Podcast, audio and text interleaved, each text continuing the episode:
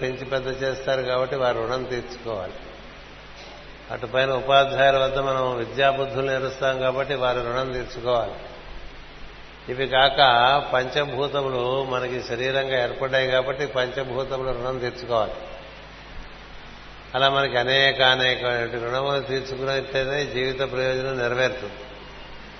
అంతేకా అలా కాకుండా కృతజ్ఞుడుగా మనం జీవిస్తూ ఉంటే ఆ జీవితం నశింపుకు వైపుకు దారితీస్తుంది అంచేత ఇతడు మార్కండేయుడు కుమారుడు.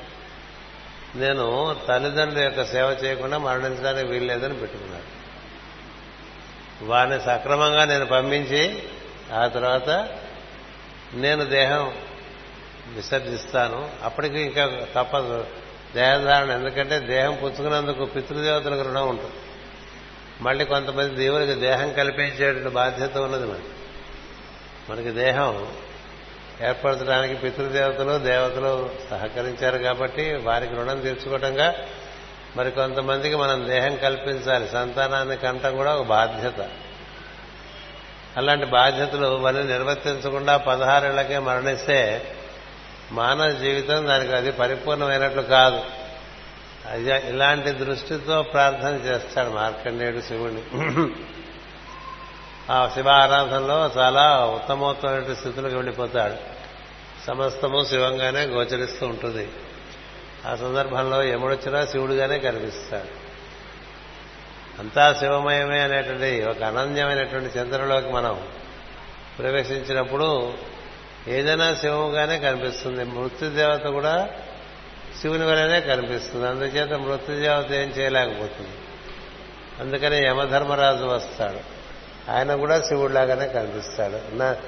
ఆయన ఎక్కి వచ్చినటువంటి దున్నపోతు కూడా శివుడిలాగానే కనిపిస్తుంది. అంతా శివమయం అయిపోయినప్పుడు తాను ఆ శివుని ఆశ్రయించి ఉన్నప్పుడు అతన్ని మరణం ఉంచుకునేటువంటి పరిస్థితి రాదు. ఆ విధంగా మార్కండే మహర్షి మరణాన్ని దాటం అనేటువంటిది జరుగుతుంది. అటుపైన భగవంతుని యొక్క మాయా స్వరూపాన్ని అర్థం చేసుకోవాలనేటువంటి తపస్సు చేస్తాడు. మాయా స్వరూపాన్ని కూడా అర్థం చేసుకుంటాడు. ఆ ఘట్టాలన్నీ కూడా మనం చక్కగా ఈ చెప్పుకోవటం జరిగింది. ఆ చెప్పుకున్న పుస్తకాన్ని మనకి ఒక దంపతి యువ దంపతి వాళ్ళు వాడు లేఖనం చేశారు. జీవీఎం రామారావు గారి కుమారుడు కోడలు. వాళ్ళు అమెరికాలో ఉంటూ ఈ పుస్తకాన్ని ట్రాన్స్క్రైబ్ చేసి దాన్ని పంపిస్తే విశాఖపట్నంలో నవనీతం ఇతర బృందం ధనంజయ వీరందరూ కలిసి దాన్ని కొంత సంస్కరించి నాకు ఇస్తే దాన్ని మరికొంత సంస్కరించి ఇలా ఈ పుస్తకంగా పట్టుకురావడం జరిగింది. ఈ పుస్తకం మనంతా తప్పకుండా చదువుకోవాలి. ఎందుకు కావాలంటే మరణిద్దామని ఎవరు అనుకోరు కానీ మరణించకుండా ఉండాలంటే ఏం చేయాలనేది ముఖ్యం. ఊరికే మరణించకుండా ఉంటే ఏం లాభం. ఏదో ప్రయోజనం కోసం జీవించాలి.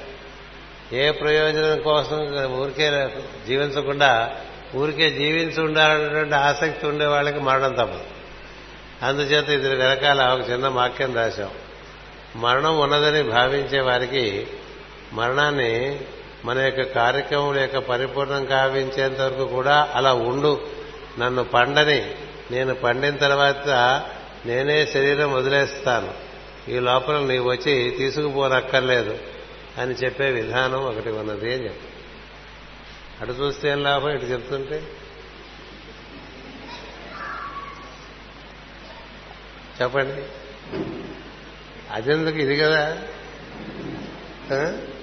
కానీ అలాగే ఉంటుంది ఎప్పుడు కూడా తెలుసా? ఎందుకంటే మనసు ఒక చోట దేని మీద కేంద్రీకృతం కాదు. అది ఎటు పడితే అటు పోతుంది. అక్కడ ఎవరో తిరుగుతుంటే అటు చూస్తుంటుంది ఇది ఇంకా పర్వాలేదు దీపాలు. అట్లా గేదెలు వెళ్తూ ఉంటాయి పక్కన అవి కూడా చూస్తూ ఉంటుంటారు. ఇంతకీ చదివింది ఏమైపోయింది ఇప్పుడు? గాల్లోకి వెళ్ళిపోయింది అది సహజం. మరణం ఉన్నదని భావించే వారికి మరణాన్ని మన యొక్క కార్యక్రమాలు పరిపూర్ణం కావించేంత వరకు కూడా అలా ఉండు. నన్ను పండని నే పండిన తర్వాత నేనే శరీరం వదిలేస్తా. ఈ లోపల నీవు వచ్చి తీసుకుపోనక్కర్లేదు అని చెప్పే విధానం ఒక రహస్యం ఒకటి ఉంది. అది ఋషుల జీవితాల్లో కనిపిస్తే మార్కండేయుడి జీవితంలో చాలా ప్రస్ఫుటంగా కనిపిస్తుంది. అలాగే సావిత్రి సతీ సావిత్రి కథలో సత్యవంతుడు ఆయన సత్య పరిపాలన చేస్తూ ఉంటాడు. తల్లిదండ్రులకి రాజ్యం పోతుంది. ఆయన గుడ్డివాడు కూడా అయిపోతాడు తండ్రి. వాళ్ళందరికీ సేవ చేసుకోవాలి. జీవన ప్రయోజనం చాలా ఉంది ఈ లోపల మరణం పట్టకపోతే ఎలా అని చెప్పండి మనకి జీవించి ఉండి నిర్వచ నిర్వర్తించవలసినటువంటి దివ్యమైనటువంటి విషయంలో ఉన్నాయనుకోండి మన కోసం కాదు. అది తల్లిదండ్రుల కోసం కావచ్చు సంఘం కోసం కావచ్చు లేక మరొక దివ్య ప్రయోజనం కోసం కావచ్చు. ఒక అద్భుతమైనటువంటి గ్రంథం రచిస్తున్నారనుకోండి అది లోకానికి పనికొచ్చేటువంటి గ్రంథం అనుకోండి ఆ గ్రంథం అయ్యేంతవరకు ప్రకృతి మనకి మరణాన్ని శాసించదు పోస్ట్ పోన్ చేస్తూ పనికొస్తున్నాడు కదా. మహాత్మా గాంధీ ముప్పై ఏళ్ళ పాటు స్వాతంత్ర సమరం నడిపించారు కదా. శాంతియుతమో లేకపోతే మరొక యుద్ధం ఏదైనా కారండి మరి ఎంతోమంది అందులో భాగంగా మరణానికి గురయ్యారు కదా. ఆయన గురి కాలేదు. ఎందుచేతంటే ఈ దేశాన్ని స్వాతంత్రం తీసుకురావాలనే దీక్ష పరిపూర్ణంగా ఉండటం చేత స్వాతంత్ర్యం వచ్చిన తర్వాత ఆగస్టులో స్వాతంత్ర్యం వస్తే సెప్టెంబర్ అక్టోబర్ నవంబర్ డిసెంబర్ జనవరి ఆ నెలలో ఐదో నెలలోనే వెళ్ళిపోవటం కదా? అలా జీవుడికంటూ తనదైనటువంటి ప్రయోజనం జీవనానికి ఒకటి దొరికి అది లోక శ్రేయస్సుకి సంఘ శ్రేయస్సుకి లేక కుటుంబ శ్రేయస్సుకి ఇలా పనికొస్తుంటే అలాంటి వాళ్ళు పట్టుకోరు నువ్వు త్రికరణ శుద్ధిగా నీ కోసం కాకుండా పది మంది కోసం అని బతికే వాళ్ళకి జాతకరీత్యా ఏదైనా ఉన్నప్పటికీ కూడా మారకం అది తప్పిపోతుంది. అంతేగాని మనకి అలా ఉంది కాబట్టి అలా అయిపోతుంది అనుకోవడానికి అవసరం లేదనేటువంటి విషయం ఈ ఈ పురాణంలో మనకి ఈ ఉపాఖ్యానంలో శివుడు శాసిస్తాడు. ఏమండి? దైవాన్ని చేరుకుందామన్న ప్రయత్నంలో ఎవడన్నా ఉన్నాడు అనుకోండి త్రికరణ శుద్ధిగా ఆ ప్రయత్నంలో ఉన్నాడు అనుకోండి అలాంటి వాడిని ముట్టుకోబోక అని. ఎందుకంటే వాడు పని అయిపోతే వాడే ఉన్నాడు శరీరంలో. ఇప్పుడు మామూలుగా బుద్ధిమంతమైనటువంటి వాళ్ళు ఏదైనా ఊరు వెళ్ళి పనికి వెళ్ళారనుకోండి పని అయిపోయిన వెంటనే వచ్చేస్తారు తప్ప ఆ ఊళ్ళోనే వేళ్ళాడుతూ అక్కడ మనుషుల మీద బరువుగా ఉండరు. ఉంటారా? అలా ఉండే వాళ్ళని పట్టుకుపోతారు. కదా? మన ఖాళీ చేయకుండా ఉంటే వాళ్ళు ఖాళీ చేయించడానికి ఒక స్క్వాడ్ ఉంది సృష్టిలో. అలా మన శరీరంలో ఊరికే నిష్ప్రయోజనంగా బతికే వాళ్ళే ఎక్కువ. ఈ నిష్ప్రయోజనంగా బతికే వాళ్ళకి మరి తీసేస్తూ ఉంటే అది కూడా ఒక అనుభూతి అవుతూ ఉంటుంది. ఏదో ఒక దివ్య ప్రయోజనానికి దివ్యం అంటే తనకు కాక ఇతరులకు శ్రేయస్సు కలిగించేంత దివ్యమేనండి. అందులో తన శ్రేయస్సు కూడా ఉండవచ్చు. అలా కనుక నిర్వర్తించుకోగలిగితే జీవితం ఆ జీవిత ప్రయోజనం నిర్వర్తింపబడేంత వరకు ఉంటారు. ఆ తర్వాత వాళ్ళే మృత్యు దేవత వస్తే ఆహ్వానించి పూజ చేసుకుని తీసుకెళ్ళమని చెప్తారు శరీరాన్ని. వాళ్ళే వదిలేస్తారు శరీరాన్ని. మనం శరీరాన్ని వదిలేయటం ఒకటి ఒకటి శరీరం మన్ని వదిలేయటం ఒకటి. రెండు రెండు వేరు వేరు విషయాలు. అంటే కారు దారిలో బ్రేక్ డౌన్ అయిపోయింది అనుకోండి అంటే ఏంటి? అది మన్ని విసర్జించింది అనమాట కదా? ఇలా గురు పూజలకు వస్తుంటే దారిలో ఏదో టైర్ పంచర్ అయిపోయా లేకపోతే కార్పొరేట్లో నీళ్ళు వచ్చి ఏదో ఏమైనా ఏమైనా కావచ్చు. ఆగిపోయింది అనుకోండి అప్పుడు ఏం చేస్తా నువ్వు? మళ్ళీ ఇంకోటి వాహనం వెతుకుని ఇక్కడికి వచ్చే లోపల పుణ్యకాలం దాటిపోవచ్చు. అందుకని మన ప్రయోజనం నెరవేరేంత వరకు వాహనం మనతో పాటు ఉంటే మనం ఇక్కడికి వచ్చేసాం అనుకోండి ఏం చేస్తాం? మనమే వదిలేస్తాం దాన్ని కదా?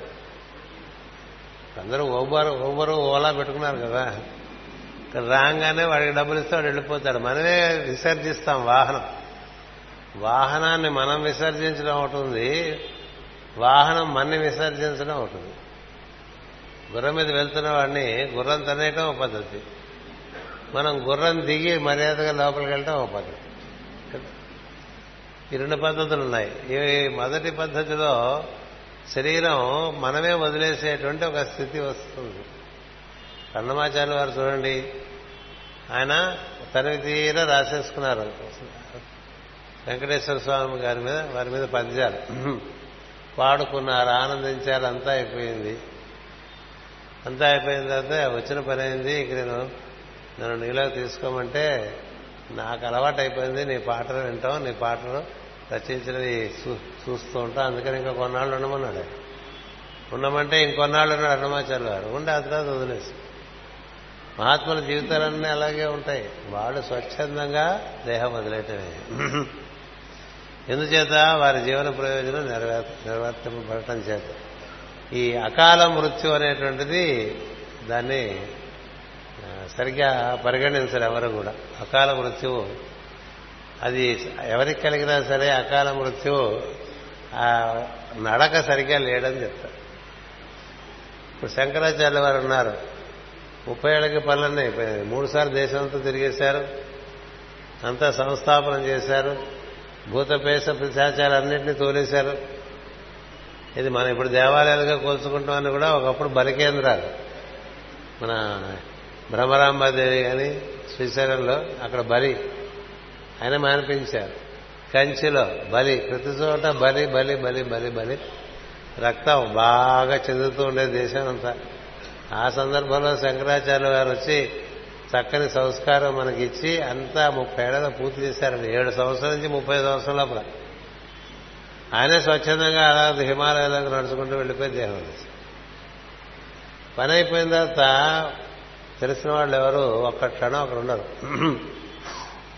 ఇక్కడ పని అయిపోయిన తర్వాత మీరంతా ఉంటారా? ఉన్న ఎవరన్నా అన్నం పెడతారా?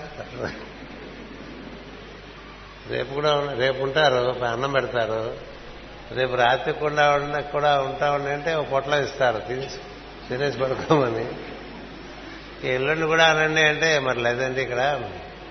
మీరు సర్దేసి వెళ్ళిపోవాలని చెప్తారు. ఎందుకంటే నీకు ప్రయోజనం లేదు ఇక్కడ ఉండే ప్రయోజనం. ఈ ఇది ఎవరన్నా చెప్పారా మీకు ఎప్పుడన్నా? ఇది మరణ రహస్యం నీ ప్రయోజనం ఉన్నంతకాలం నిన్ను శరీరంలో ప్రకృతి ఉంచడానికి ఏం అభ్యంతరం లేదు. నువ్వు నిష్ప్రయోజనంగా జీవిస్తుంటే లాగేంట్రా విన్నట్టు అది ఇక్కడ ఒక రహస్యం. ఆ రహస్యాన్ని కా- చాలా వివరాలు ఉన్నాయనుకోండి.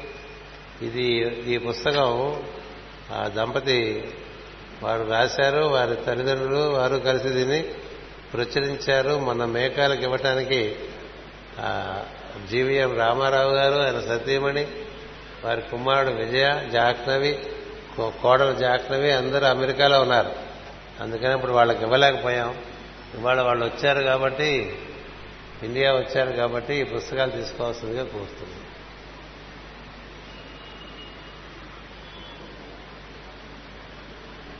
సతీ సాహిత్య ప్రస్తుతం మనం మన ఇక్కడ చెప్పుకున్నటువంటి కథ దానిలో ఉండే రహస్యాలు మళ్ళీ పై సంవత్సరం ఇక్కడ మీ అందరికీ ప్రచురణ అయి కనబడుతుంది.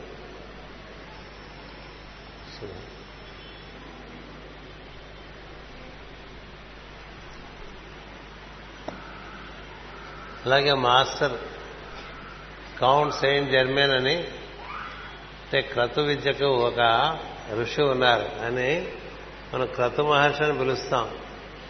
అంటే ఈ సృష్టి అంతా కూడా ఒక క్రమబద్ధంగా ఏర్పడింది. అందుకని మన జీవితాలు కూడా అది చక్కగా పురోగతి చెందాలంటే క్రమబద్ధంగా ఉండాలి. అది అక్రమంగా ఉండకూడదు. ఆ క్రమ శిక్షణ అంటుంటాం చూసారా? అంటే ఏ సమయంలో ఏ పని చేయాలి? ఏ పని ఎంతవరకు చేయాలి? ఎప్పుడు చేయాలి? ఎప్పుడు చేయకూడదు? ఇలాంటివన్నీ మనకి ఒక ఉదయం ఏం చేయాలి? మధ్యాహ్నం ఏం చేయాలి? సాయంత్రం ఏం చేయాలి? రాత్రిపూట ఏం చేయాలి? అలాగే తిథుల ప్రకారం మనకి పౌర్ణమి అమావాస్యలకి ఏం చేయాలి? ఉత్తరాయణంలో ఎలా ఉండాలి? దక్షిణాయనంలో ఎలా ఉండాలి? ఎలా ఉంటే మన చుట్టూ ఉండేటువంటి సూర్యమండలంతో మనం అనుసంధానం చెంది జీవిస్తాం. మనము మనం ఒక బద్ధత బరలో లేకపోతే మనకి వృద్ధి ఉండేటువంటి అవకాశం ఉండదు. బద్ధత లేని వారికి వృద్ధి రాదు. ఎట్లా పడితే అట్లా ఉంటే వృద్ధి రాదు. ఏం ఇప్పుడు మీరు ప్రయాణం చేయాలనుకోండి ట్రైన్లో దానికి ఒక టైం టేబుల్ ఉంటుంది. కదా? ఇన్ని గంటలకు వెళ్తే ఈ బండి ప్లాట్ఫారం మీదకి వస్తుంది మనం అన్ని గంటలకు అక్కడ ఉంటే ప్లాట్ఫారం మీద బండి ఎక్కితే అక్కడి నుంచి బండే తీసుకుపోతుంది కదా? అక్కడి నుంచి విజయవాడ ప్రయాణం చేయాలనుకోండి విజయవాడకి వెళ్ళటానికి మనం ఏం చేయాలి? విజయవాడ వరకు వెళ్ళక్కల ఇక్కడ బస్ స్టాండ్కో రైల్వే స్టేషన్కో వెళ్తే చాలు. వెళ్ళి ఆ బస్సు ఆ ట్రైన్ వెళ్ళే టైంకి అక్కడ ఉండి అందులోకి ఎక్కితే మిగతా ప్రయాణం సిస్టమే చేసేస్తుంది. మనం మెంటల్గా ప్రయాణం చేయడం కూడా అనవసరం. కూర్చున్న తర్వాత బండే పట్టుకుపోతుంది కదా. అంతేగా? విమానమైనా అంతే ట్రైన్ అయినా అంతే బస్సు అయినా అంతే. మనం ఆ సమయానికి ఆ ప్రదేశానికి చేరలేదనుకోండి ఎప్పటికి వెళ్ళలేము కదా? గోదావరిలో బయలుదేరి విశాఖపట్నం వెళ్దాం అనుకునే వాళ్ళు గోదావరి ట్రైన్ స్టేషన్లోకి వచ్చేప్పటికి అక్కడ ఉండాలి కదా? అలా ఉంటేనే ప్రయాణం అవుతుంది కానీ నాకు వచ్చినప్పుడు వెళ్తే అక్కడ గోదావరి ఎక్స్ప్రెస్ ఉన్నది. ఉంటుందా? అలాగే సృష్టిలో గ్రహ దేవతలు నక్షత్ర దేవతలు అటుపైన పంచభూతములు వీటన్నిటికీ కొన్ని కొన్ని సమయాలు అవి మనకి అందుబాటులో ఉంటాయి. అవి అందుబాటులో ఉన్నప్పుడు వాటితో మనం అనుసంధానం చెందామంటే అవి పట్టుకుపోతూ ఉంటాయి. మనకి పురోగతి అవ్విస్తూ ఉంటాయి. అంతా మనమే చేసుకోగల బెదవాడ వరకు మనం నడిచెడిపోక్కలే కదా? మీరు ఎక్కడి నుంచి ఎంత దూరం వెళ్ళాలి వెళ్తే అది కూడా ఇక్కడ ఆటో స్టాండ్కి వెళ్తే ఆటోలో కూర్చుంటే చాలు. అంతేగా? అక్కడ రైల్వే స్టేషన్లో దిగి స్టేషన్ ఆవరణలో దిగి ప్లాట్ఫారం మీదకి వెళ్తే చాలు. ఇంతేగా ఈ ఇక్కడ పది అడుగులే ఇప్పుడు ఇరవై అడుగులు వేస్తే అక్కడ వంద అడుగులు వేస్తే నూట ఇరవై అడుగుల్లో విజయవాడ వెళ్ళిపోవచ్చు అని చెప్తారండి. మీరు నూట ఇరవై అడుగులు వేస్తే విజయవాడ వెళ్ళిపోవచ్చు అంటే అది వినటానికి ఏమాత్రం అర్థవంతంగా కనిపించదు. కానీ సత్యం అది. ఎలా? ఇక్కడ ఇరవై అడుగులు నడిచారు. ఆటో స్టాండ్కి వెళ్ళి దొరికింది. అక్కడ కూర్చున్నారు. అది తీసుకుపోయింది. అక్కడ మళ్ళీ రైల్వే స్టేషన్లో దిగిన తర్వాత అక్కడ వంద అడుగులు నడిచారు. ప్లాట్ఫామ్ మీదకి వెళ్ళారు. బండి వచ్చేది ఎక్కేశారు. అంతే విజయవాడ వచ్చేసింది. మీరు మామూలుగా విజయవాడ వెళ్ళాలంటే ఎన్ని అడుగులు నడిస్తే అవుతుంది? కొన్ని వేల అడుగులు పడతాయి. కొన్ని వేల అడుగులు ఎందుకంటే పదివేల అడుగులు నడవాలంటే నలభై నిమిషాలు పడుతుందండి. పదివేల అడుగులు నడవాలంటే నలభై నిమిషాలు పడుతుంది. పదివేల అడుగులు అట్లా నడిస్తే మీరు ఇప్పుడు నాలుగో ఐదో కిలోమీటర్లు మీ అంగన బట్ట అవుతాయి. నాలుగో ఐదో కిలోమీటర్లు పదివేల అడుగులు పడితే ఎన్ని వందల కిలోమీటర్లు ఉంది విజయవాడ? అంత శ్రమ పడ్డారా? With one twenty foots feet or foot steps you have reach Vijayawada. అట్లా చెప్తారు శాస్త్రంలో. ఏంటంటే అంత అంత ఈజీగా అయిపోతుందండి అంత ఈజీగా అయిపోతుందండి అంటుంటాం కదా. అంత ఈజీగా ఎందుకు అవుతుంటే ఎందుకు అవుతుంది. ఎందుకంటే కొంతే ఉంటుంది చేయాల్సింది మిగతా జరిగదు. కొంత అంటూ నువ్వు చేస్తే మిగతా అంతా జరిగిపోతుంది. నువ్వు ఆహారం నోట్లో వేసుకుంటే ఏం జరుగుతుంది? నువ్వే మింగావు బాగుంది. ఈ ఆ తర్వాత ఏం చేశాను ఏం చేసావు చెప్పు ఏమీ చేయలే కదా? అదే లోపలికి వెళ్ళింది జీర్ణాశయంలోకి వెళ్ళింది. అక్కడి నుంచి కాలేయం నుంచి ఆ రసాలు ఈ రసాలు తెచ్చుకుంది జీర్ణ రసాలు. నెమ్మదిగా చిన్నపిల్లలోకి వెళ్ళింది. అక్కడి నుంచి ఇంకా కొంత అది జఠరాగ్ని చేత బాగా దగ్ధం చేయబడి అది శక్తిగా మారటానికి పెద్ద పిల్లలోకి లోపల మూడు నాలుగు గంటలు అది పనిచేస్తుంది. నువ్వు ఎంతసేపు తిన్నా నువ్వు పది నిమిషాలు తింటే అది నాలుగు గంటల్లో మొత్తం అంతా నీకు శక్తిగా మార్చిందండి. ఈ నాలుగు గంటలు నువ్వేం శ్రమ పడ్డా నువ్వు తినేప్పుడు కూడా నువ్వు శ్రమపడి తినవు. రుచి కొద్దీ ఆనందంగా తింటావు. కదా? నువ్వు నాలుగు గంటలంటే ఎన్ని నిమిషాలు అయినాయి రెండు వందల నలభై నిమిషాలు అయినాయి నువ్వు పడ్డ శ్రమ ఎంత శ్రమ అనుకుంటే అది కూడా పది నిమిషాలు. పది నిమిషాల్లో నువ్వు తిన్న ఆహారము నువ్వేం చేయకుండానే అది శక్తిగా మారిపోయి నీ కర్మేంద్రియములకు జ్ఞానేంద్రియములకు మనస్సుకి బలాన్ని ఇస్తుంది. ఎలా ఉంది? అందుకని అది ఎలా తీసుకోవాలి ఎంత తీసుకోవాలి ఇలాంటివన్నీ మనకి పెద్దలు ఇచ్చారు. దాన్ని క్రతువు అంటారు. దానినే దివ్య కర్మ అంటారు. దివ్య కర్మ దివ్య కర్మ అంటే నువ్వు కొంత చేస్తే మిగతా అంతా జరిగిపోతూ ఉంటుంది. మనలో ఈ స్పందనం జరుగుతోంది. అది ఎంత బాగా అనుసూతంగా పగలు రాత్రి జరుగుతూ ఉన్నది ఆ స్పందనం జరుగుతూ ఉండటం బట్టి కదా మనకి ఉచ్ఛ్వాస నిశ్వాసలు ఆడుతుంది. ఈ ఉచ్ఛ్వాస నిశ్వాసలు ఈ స్పందనము మనం నిర్వర్తిస్తున్నామా? లేదు. ముమ్మాటికి మనం నిర్వర్తించట్లేదు. అయినా మనలో జరుగుతున్నాయి కదా. అవి ఎలా జరుగుతున్నాయి? క్రతుబద్ధంగా జరుగుతుంది నిమిషానికి ఇన్ని స్పందనాలు అనేది లెక్క ఉన్నది అన్ని పర్సెంట్ ఉంటాం కదా. డెబ్బై రెండు కన్నా ఎక్కువ కొట్టుకుంటే ఇబ్బంది డెబ్బై రెండు కన్నా తక్కువ కొట్టుకుంటే ఇబ్బంది. ఇట్లా చెప్తూ ఉంటారు కదా. అది క్రతబద్ధంగా సృష్టిలో ఇలా ప్రతి విషయంలోనూ కూడా క్రతబద్ధంగా జరిగింది. ఈ క్రతువుని గమనించి తదు అనుగుణంగా మన దినచర్యని క్రతువుతో అనుసంధానం చేశామనుకోండి ప్రజ్ఞకు వికాసం సూర్యోదయ సమయంలో ఉంటుంది. ప్రజ్ఞకు వికాసము సూర్యోదయం సమయంలో ఉంటుంది. మొదటి ధామ్ అంటారు అది. అది ఎప్పుడు తెల్లవారుజామున మూడు గంటల నుంచి ఆరు గంటల వరకు బ్రాహ్మీ ముహూర్తం ఉంటుంది. అప్పుడు ప్రజ్ఞ చాలా విపరీతమైనటువంటి శక్తిని పొందగలదు అందుకని నీకు ప్రజ్ఞ బాగా పెరగాలన్నా మేధస్సు బాగా పెరగాలన్నా యశస్సు బాగా పెరగాలన్నా ధీశక్తి బాగా పెరగాలన్నా సూర్యోదయానికి ముందు ఎంత లేవగలిగి అంత సూర్యుని యొక్క వెలుగుతో అనుసంధానం చెందితే నీకు ఆ మేధస్సు ఆ విధంగా పెరిగేటువంటి అవకాశం ఉన్నది అని చెప్పారు. అందుకని సూర్యమండలాన్నే ప్రచోదనం చేసేటువంటి కిరణములు ఆ సమయంలో మనకు అప్పుడు వస్తాయి కాబట్టి దానికి అనుసంధానంగా ఉండాలి అని. అలా ఉండమన్నారనుకోండి ఉండకుండా ఉండొచ్చు. కానీ ఒక పెద్ద సిస్టంలో నువ్వు చిన్న మనిషివి. దాంతో నువ్వు అనుసంధానం చెందితే నీకు కలిగేటువంటి సులువు అనుసంధానం చెందకుండా ఉంటే రాదు. చెప్పాగా రైలుకి స్టేషన్కి అప్పుడు వెళ్తే ఆ బండి ఉంటుంది ఎక్కి కూర్చుంటే వెళ్ళిపోతాం. మన దేశంలో టికెట్ ఎక్కువ కొనుక్కోకుండా కూడా ఎక్కేసి కదా. అలా వెళ్ళకుండా నాది నా ఇష్టం వచ్చినప్పుడు నేను వెళ్తానంటే అది ఎప్పటికీ నీకు దొరకదు ఆ బండి. నువ్వే నడిచి వెళ్ళిపోతానంటే ఆ వెళ్ళు మరి మంచిది. ఎంత శ్రమది అందుకని క్రతువు అనేటువంటి దాని ద్వారా ఒక సృష్టిలో జీవులకి పురోగతికి ఒక ఒక ఉపాయం ఇచ్చారు. దానికి ప్రత్యేకంగా ఒక మహర్షి ఉన్నారు. సప్తమహర్షి సప్తర్షుల్లో క్రతు మహర్షి ఒకరు.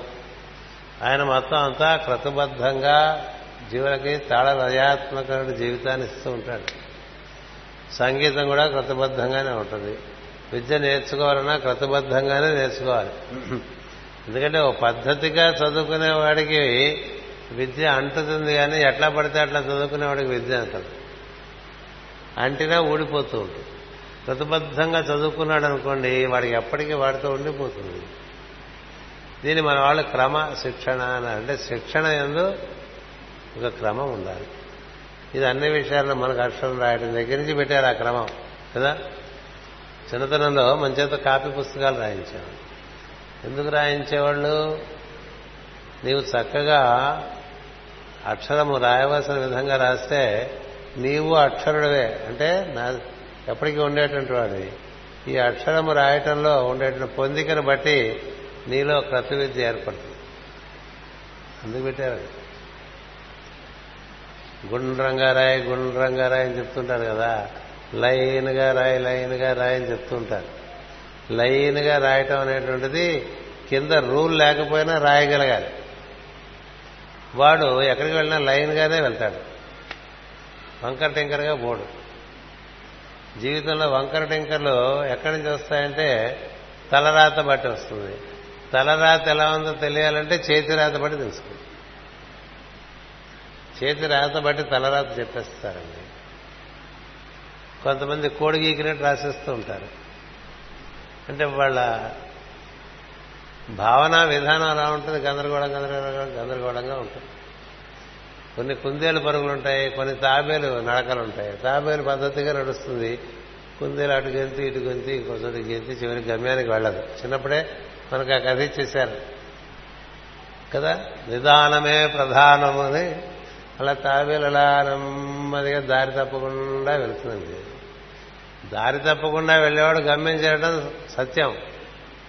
ఊరికి ఇటుకెళ్తే అటుకెళ్తే పక్క చూపులు చూసి అటు వెళ్ళి ఇటు వెళ్ళేవాడికి గమ్యం చేరలేడు అందుకని మన చిన్నతనంలో ఇప్పుడు ఈ చేవ్రాలు ఇప్పుడు మన చేవ్రాలు లేదు కదా ప్రతివాడు మీటర్లు ఒకటే బట్టలు నొక్కేస్తూ ఉంటాడు. అయినప్పటికీ వీడి తలరాతి ఎలా ఉందో తెలుసుకోవాలంటే వాడి సంతకం బట్టి చెప్పేసి. ప్రతివాడు వాడి వాడికి ఉండేటువంటి సిగ్నేచర్ అంటాం కదా it is it is a sign board to the kind of energy he carries ఆ ఎనర్జీలో డిజార్డర్ ఉందా ఆర్డర్ ఉందా ఆర్టిస్టిక్గా ఉందా కొన్ని కొన్ని సిగ్నేచర్స్ చాలా ఆర్టిస్టిక్గా వస్తాయి. ఎందుకని వాళ్ళు అది ఉంది కాబట్టి ఇక్కడ లేకపోతే ఇక్కడ రాదు అది. కదా? ఇలాంటివన్నీ మనకి క్రతు విద్యలుగా ఇచ్చారు. దానికి సంబంధించి ఇప్పుడు ఈ పూజ చేసినా కూడా దానికి ఒక పద్ధతి ఉంటుంది. ఎట్లా పడితే అట్లా చేయకూడదు. ఎట్లా పడితే అట్లా పూజ చేస్తే అందులో చేయను రాదు. ఇంక గందరగోళం తప్ప. పదహారు ఉపచారాలతో పూజ చేస్తున్నా అంటే పదహారు కళలు నీకు దర్శనం అవుతాయి. పదహారు ఉపచారాలతో ఆ ఉపచారానికి ఒక మంత్రం ఉంటుంది. ఆ పూజ చేయడానికి కూడా పురుష సూక్త విధానమో స్త్రీ సూక్త విధానమో ఉంటుంది. ఆ పురుష సూక్త విధానం అంటే పురుష సూక్త రుక్కు చదివి ఆ తర్వాత ఉపచారానికి సంబంధించిన శ్లోకం చదువుతూ ఉపచారం చేయాలి. ఏ ఉపచారం చెప్తున్నామో ఆ ఉపచారం చేయాలి. దీపం దర్శనాయామి దీపం దర్శయామి అన్నప్పుడు దీపాన్ని చూపిస్తూ చేయాలి. ఒకటి చేస్తూ ఒకటి పలకూడదు అప్పుడు నీలో శుద్ధి ఉండదు త్రికరణ శుద్ధి. అక్షతాన్ సమర్పయామి అన్నప్పుడు అక్షతలు అయ్యాలి. ఇప్పుడు వస్త్రం సమర్పయామి అన్నాం అనుకోండి వస్త్రం లేదనుకోండి వస్త్రం లేకపోతే మనం ఏం లేకపోయినా అక్షతలు వేసేస్తుంటాం. కదా? అప్పుడు ఏమనాలి వస్త్రార్థం అక్షతాన్ని సమర్పయాలి నువ్వు పలికే పలుకు నువ్వు చేసే పని రెండు ఒకటిగా ఉండాలి. అంతేగా? అలాగే మనం ఆప్యాయస్వ సమేతతే అన్నప్పుడు పాలు పోస్తాం కదా. చదివేవాళ్ళు చదివేస్తుంటే అక్కడ పోసే ఆయన ఇంకో రూట్లో వెళ్తున్నాడు అనుకోండి. జరుగుతాయి. ఎందుకంటే ఆ చేసే బట్టి మనం ఫాలో అవ్వాలి. ఆయనకేదో పెరిగిచ్చారు. ఆ పెరుగు వాళ్ళు తడుకు తడుకుని ఇచ్చే లోపల మనం పెరుగు శ్లోకంలోంచి నెయ్యి శ్లోకంలోకి వచ్చేస్తాం. మన నెయ్యి శ్లోకం చదువుతుంటే ఆయన పెరిగి వస్తుంటాడు మనం తేనె శ్లోకం చదువుతుంటే ఆయన నెయ్యి పోస్తూ ఉంటాడు. మనం పంచదార వేసేప్పుడు ఆయన తేనె వేస్తూ ఉంటాడు. ఇంకా అదేంటి కదుతుంది ఇది కథ ఎట్లా అవుతుంది చెప్పండి? అవుతుందా?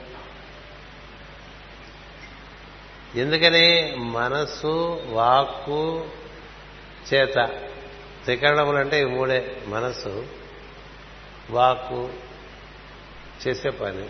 ఈ మూడు ఒక లైన్లో ఉండాలి. ఈ మూడు ఒక లైన్లోకి రావటానికే క్రతువులన్నీ కూడా ఈ మూడు ఒక లైన్లోకి వస్తే ఆ పైనవన్నీ లైన్లోనే ఉన్నాయి. మనకి లైన్లో లేని మూడు ఆ పైన లైన్లో ఉన్నవి నాలుగు. ఆ లైన్లో ఉండే నాలుగు ఈ లైన్లో లేని మూడుతో నానా తండాలు పడుతూ ఉంటాయి. టీంలో నలుగురు శుభ్రమైన వాళ్ళే కానీ ముగ్గురు ఎవరి వల్ల మేనిఫెస్టోలో వాళ్ళు గందరగోళంగా ఉంటారు. అందుకని పైవాళ్ళ పని కాదు. అంటే జీవుడికి అటు దేవుడితో సంబంధం తర్వాత జీవుడికి సహజమైనటువంటి వెలుగు ఉంటుంది. దాన్ని బుద్ధి అంటారు. ఈ బుద్ధి సమంగానే ఉంటుంది జీవుడితో పాటు ఉంటుంది కాబట్టి. ఎందుకంటే జీవుడు ఎందు దేవుడు ఉన్నాడు కాబట్టి దేవుడి వెలుగు జీవుడి నుంచి వెలుగుతూ ఉంటుంది. అందుకనే కృష్ణుడు చెప్తాడు భగవద్గీతలో బుద్ధి అనే వెలుగుగా నేనే ఉన్నాను నీలో ఉంటాడు. మరి నా కదా అంటే నిజమే కానీ లోపల నువ్వు బల్బువి నీ లోపల ఫిలమెంట్ నేను అంటాడు. ఫిలమెంట్ వల్ల కదా బల్బు వెలుగుతుంది? కదా? సో ఫిలమెంట్ బల్బు వెలుగుతున్నాయనుకోండి దాని కాంతి ప్రసరించడానికి చుట్టూ అన్ని మసిబారినవన్నీ ఉన్నాయనుకోండి ఓ మూడు పొరలు. చిమ్నీలు మసిబారి ఉన్నాయనుకోండి ఏమొస్తుందండి? అందుచేత ఈ త్రికరణములు చక్కగా శుద్ధి చేసుకుంటే అటు పైన ఉండేటువంటి దివ్యత్వం మనలో ఉండేటువంటి దాని నుంచి భాషిస్తూ ఉంటుంది. అలా భాషింప చేయటానికి సృష్టిలో ఎలా ఉందో గమనించి తదనుగుణంగా ప్రయత్నించి ప్రయత్నం చేయమంటారు. మొక్కలు ఎప్పుడు నాటాలి? అది అమావాస్య ముందు తిథిలో నడాలా పౌర్ణమి ముందు తిథిలో నాటాలా? శాస్త్రం. ఎలాంటి మొక్కలు ఏ ఏ సమయాల్లో నాటితే చక్కగా వృద్ధి చెందుతాయి. రాంగ్ టైమింగ్ వల్ల మొక్కలు సరిగ్గా పెరగవు ఫలములు ఇవ్వవు పుష్పములు ఇవ్వవు. మనకు తోచినట్టు నాటేయకూడదు మొక్కలు. యుద్ధానికి ఒక టైమింగ్ ఉంటుంది. ఈ టైమింగ్ ఇచ్చేటువంటి ఋషువు గారు ఉన్నారు. అని ప్రపంచం అంతా కూడా నేర్చుకునే వారికి ఈ క్రమశిక్షణ ఇస్తారు. ఆయనే ప్రస్తుతం మనం పరమ గురువులుగా మనకు ప్రస్తుతం ఆయన అమెరికా దేశంలో ఎక్కువగా ఉంటున్నారు ఆయన. అందుకనే అమెరికా దేశంలో ఉండేటువంటి క్రమబద్ధత మన దేశంలో లేదు. అంతకుముందు ఐరోపా ఖండంలో ఉండేవాడు ఆయన. అందుకనే యూరోపియన్స్కి ఉండేటువంటి సిస్టమటైజ్డ్ ఫంక్షనింగ్ మనకు లేదు. ఎప్పుడో ఒక ఇప్పుడు ఇక్కడ ఉండేవాడు ఆయన. ఆయన వెళ్ళిపోయిన తర్వాత ఆయనతో పాటు ఆయన విద్య కూడా అప్పచెప్పి పంపి- పంపించేశాం మనం. మనం ఎలాంటి వాళ్ళం అంటే ఎవరన్నా పుస్తకాలు రాశారనుకోండి ఆయన వెళ్ళిపోయాడు అనుకోండి ఆయన చిత్తి మీద ఆయన ఆయన పుస్తకాలు కూడా వెళ్ళి పంపించేస్తాం నువ్వు నీ విద్య వెళ్ళిపోయా బాబు అన్నట్టు. అందుకని ఇక్కడ భారతదేశంలో అది పోయింది. సంధ్యావందనం ఎప్పుడు చేయాలండి? తెల్ల తెల్ల వారుతుంటే కానీ చీకటి పడుతుంటే కానీ చేయాలి. సంధ్య అంటే ఎప్పుడు? రాత్రి పగలవుతున్న సందర్భం లేక పగలు రాత్రి అవుతున్న సందర్భం. సంధ్యకి వందనం చేయరా అంటే తొమ్మిది గంటలకు సంధ్యావందనం వార్చాడు అనుకోండి. ఇప్పుడు ఆ సంధ్యావందనం ఎప్పుడు చేయాలి? సూర్యోదయం అవటానికి ముందు వెలుగు వస్తుంది అప్పుడు చేయాలి. అలాగే సూర్యాస్తమయం సమయంలో చేయాలి. అప్పుడు చేయకుండా ఎప్పుడో చేసి ప్రాయశ్చిత్త మంత్రం అని ఉంటుంది కదా? ప్రాయశ్చిత్త మంత్రం చదువుకుంటే ఫలితం వస్తుందా? భోజనం టైంకి నువ్వు వెళ్ళకపోతే వాళ్ళని మూసేస్తారు కదా? వడ్డనంతా అయిపోతుంది. అప్పుడు నీకు ప్రాయశ్చిత్రం అంతా చదివేసి నీ మీద నీళ్ళు తలేస్తే భోజనం చేసేసినట్టు అయిపోతుంది. ఇంకా ఇవన్నీ మనం దొడ్డిదారులు వెతుక్కుని మన అందులో మనం పడిపోయాం. పాశ్చాత్యులకి ఆయన యొక్క సాన్నిధ్యం చాలా ఎక్కువగా ఇచ్చాడు కలియుగం ప్రారంభం నుంచి. ముందంతా ఐరోపా ఖండంలో ఉండేవాడు ఆ తర్వాత అమెరికా ఖండం వెళ్ళిపోయాడు ఆయన గురువుగారు. అంటే అక్కడ ఉంటే మనం పిలిస్తే కన- విన- కనబడ్డా వినపడ్డా అంటే కనబడతాడు వినపడతాడు స్ఫూర్తి ఇస్తాడు కానీ వాళ్ళందరికీ ఆ విధమైన సిస్టమటైజ్ లివింగ్ ఉంది మనం కూడా ఇక్కడ ఇలా అనాచారంగా ఉన్నప్పటికంటే పద్ధతిగా లేకపోయినా ఆ దేశాలు వెళ్తే పద్ధతిగా ఉంటాం కాబట్టి అక్కడున్న వాళ్ళకన్నా ఎక్కువ షైన్ అవుతూ ఉంటాం. అలాంటి మహాత్ముని యొక్క జీవితం కొన్ని పూర్వ జీవితాలు కృష్ణ సమయం నుంచి ఉన్నాడు ఆయన. ఆయన ఎక్కడెక్కడ ఏ విధంగా ఎన్నెన్ని కార్యక్రమాలు చేశాడు? అంటే మనం పైథాగరస్ అనుకుంటాం కదా ఆయన శిష్యుడు ప్లాటోగా ఆయనే ఉండేవాడు. అలాగే షేక్స్పియర్ గురువు గారుగా ఉంటూ ఉండేవాడు. అలాగే నెపోలియన్కి గురువు గారుగా ఉంటూ ఉండేవాడు. ఎన్నో చోట్ల ఎన్నో రకాలుగా అన్ని జాతుల్లోనూ ఆయన జన్మించి వాళ్ళకి చక్కని పద్ధతులు ఇచ్చినటువంటి వాడు ఆయన. ఆయన పేరు ఏమిటని అడిగితే నాకు ఒక పేరు అనే ఉంది. ఎప్పటి నుంచో ఉన్నవాడిని అని చెప్తారు ఆయన. ఎప్పటి నుంచో ఉన్నవాడిని. ఇప్పుడు ప్రస్తుతం పేరు ఏంటంటే హోలీ బ్రదర్ అనుకోండి అని చెప్తారు. హోలీ బ్రదర్ అంటానికే శాంక్టోస్ జర్మోనస్ జర్మోన గర్మానోస్ అంటారు. గెర్మానోసే స్పానిష్లో హెర్మానోస్ అయిపోతుంది. హెర్మానో అంటే బ్రదర్. జర్మానో అన్న బ్రదర్. జర్మన్స్ అంటే బ్రదర్స్ అని అర్థం. ఈజ్ జర్మన్ అంటే అర్థం ఏంటంటే ఈజ్ ఏ బ్రదర్ అని అర్థం. ఒరిజినల్గా మనం భారతీయులు అన్నట్టుగా. భారతీయులు అంటే ఏంటి? వెలుగునందు రతి కలిగిన వాళ్ళని అర్థం. ఏది? లేదు. ఏ మిగతా నందు రతి. వెలుగునందు మాత్రం లేదు. కానీ మనం భారతీయులు అంటాం కదా. అలా వాళ్ళు జర్మన్స్ హెర్మన్స్. ఆయన హోలీ బ్రదర్ అని చెప్పాడు. దానికి శాంక్టోస్ హెర్మానోస్ అన్నారు. ఆయన ఒక రాజకుటుంబంలో ఆయన ఎట్లా వచ్చాడో ఆ రాజకుటుంబంలోకి ఎవరికి తెలియదండి ఆయన మూడో రాజకుమారుడు అని చెప్తారు. రాకోజీ అనేటువంటి ఒక ప్రాంతం ఉన్నది. ఆస్ట్రియాకి ఇంకా తూర్పుగా ఉంటుంది. రుమేనియా అంటాం మనం ఆ దేశంలో. రాకోజీ అనేటువంటి ఒక ఒక ప్రాంతం.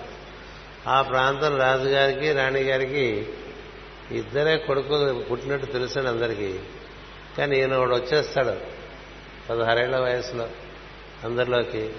ఏంటంటే నేను ఫలానా రాజుగారి రాణిగారి అబ్బాయిని అంటే. వాళ్ళని అడిగితే అవును మా అబ్బాయి అంటారు.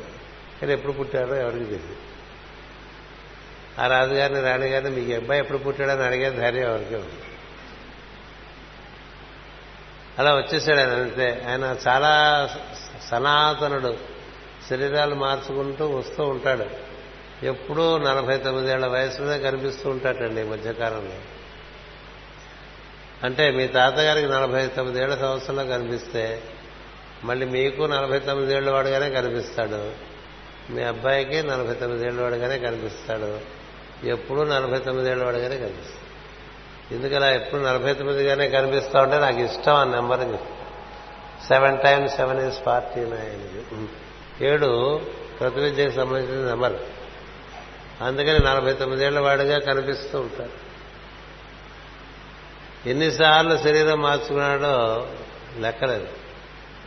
ఓసారి ఆయన ఆస్ట్రియాలో ఓ శరీరంలో ఉన్నప్పుడు ఆ శరీరానికి అందులోంచి బయటకు వచ్చేసాడు. వస్తే ఆయనకి దహన కార్యక్రమం దహనం ఉండదుగా వాళ్ళకి? పూడ్చేయటమేగా సో ఆ పూడ్పు కార్యక్రమం ఏర్పాటు చేశారు. అది కాఫీలో పెట్టారు ఆ శరీరాన్ని. పెట్టేసిన తర్వాత దాన్ని తీసుకెళ్తుంటే అందరూ వెళ్తారు కదా బంధువులు మిత్రులు బాగా సన్నిహితులైన స్నేహితులు.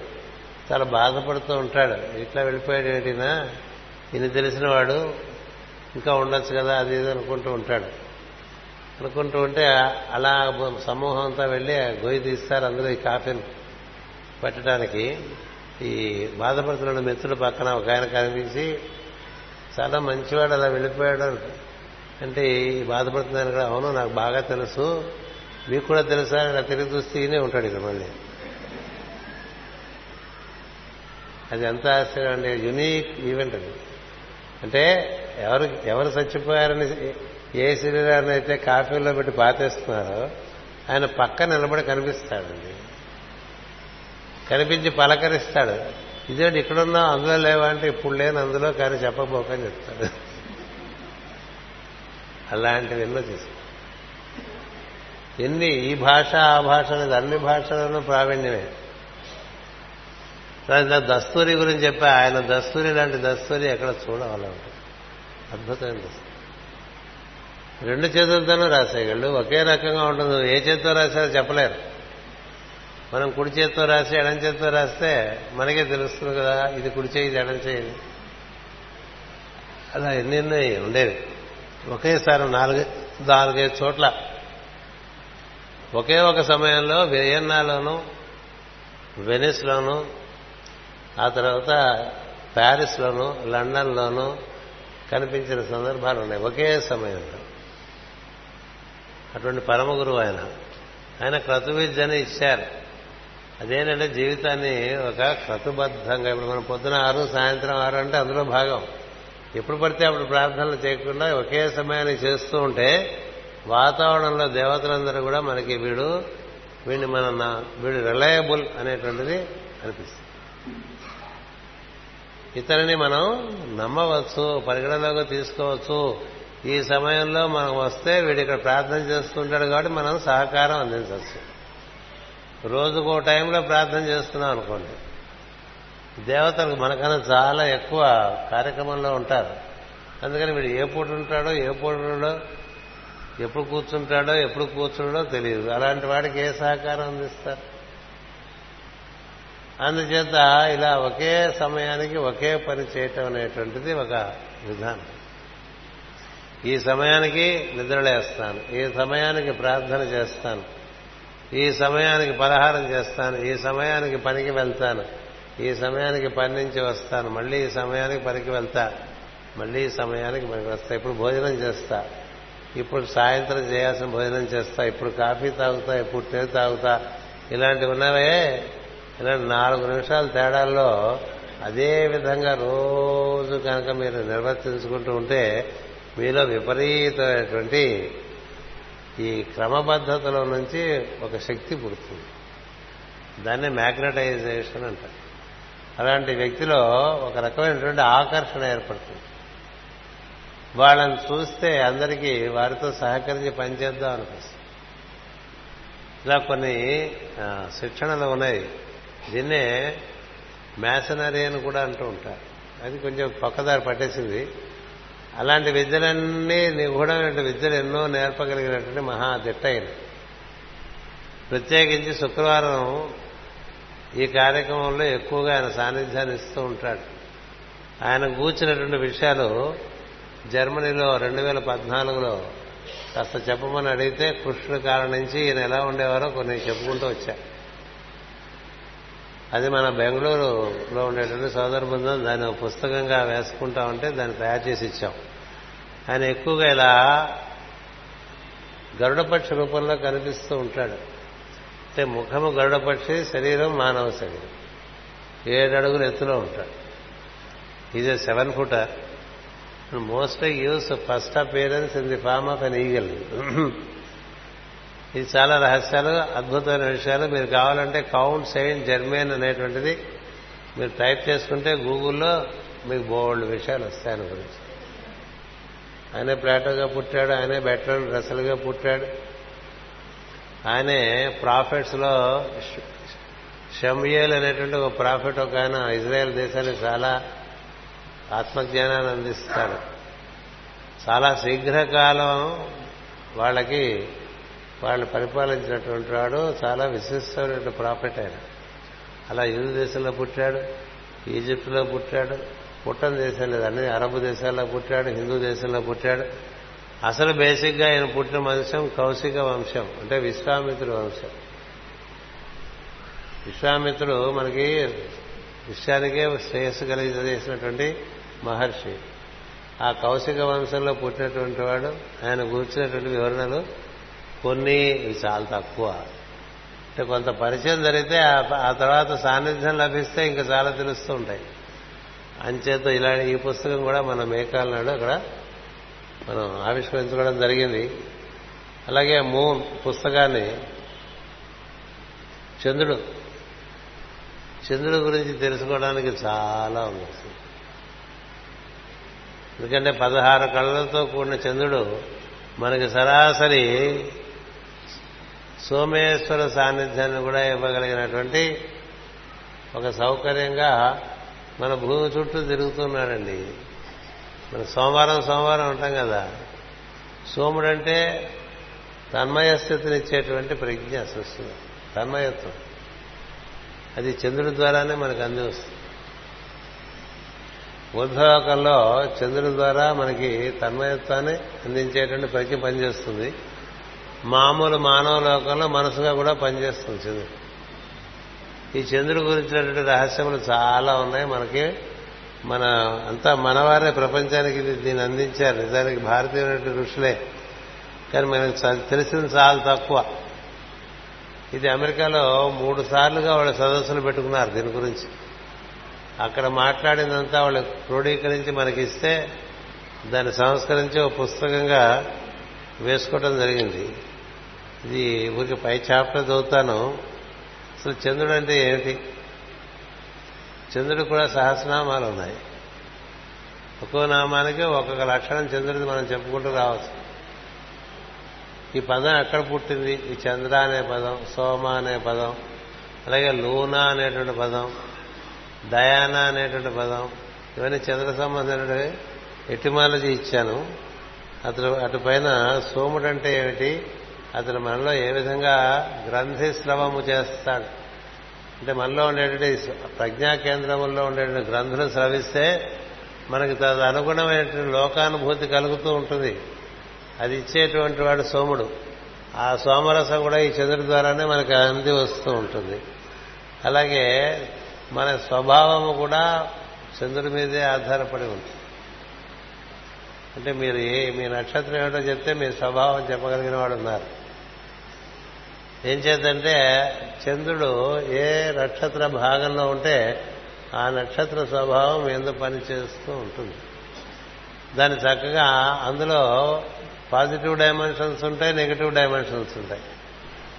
ఆ పాజిటివ్ డైమెన్షన్స్ మనం బాగా వృద్ధి చేసుకోవడానికి వీలు పడుతుంది.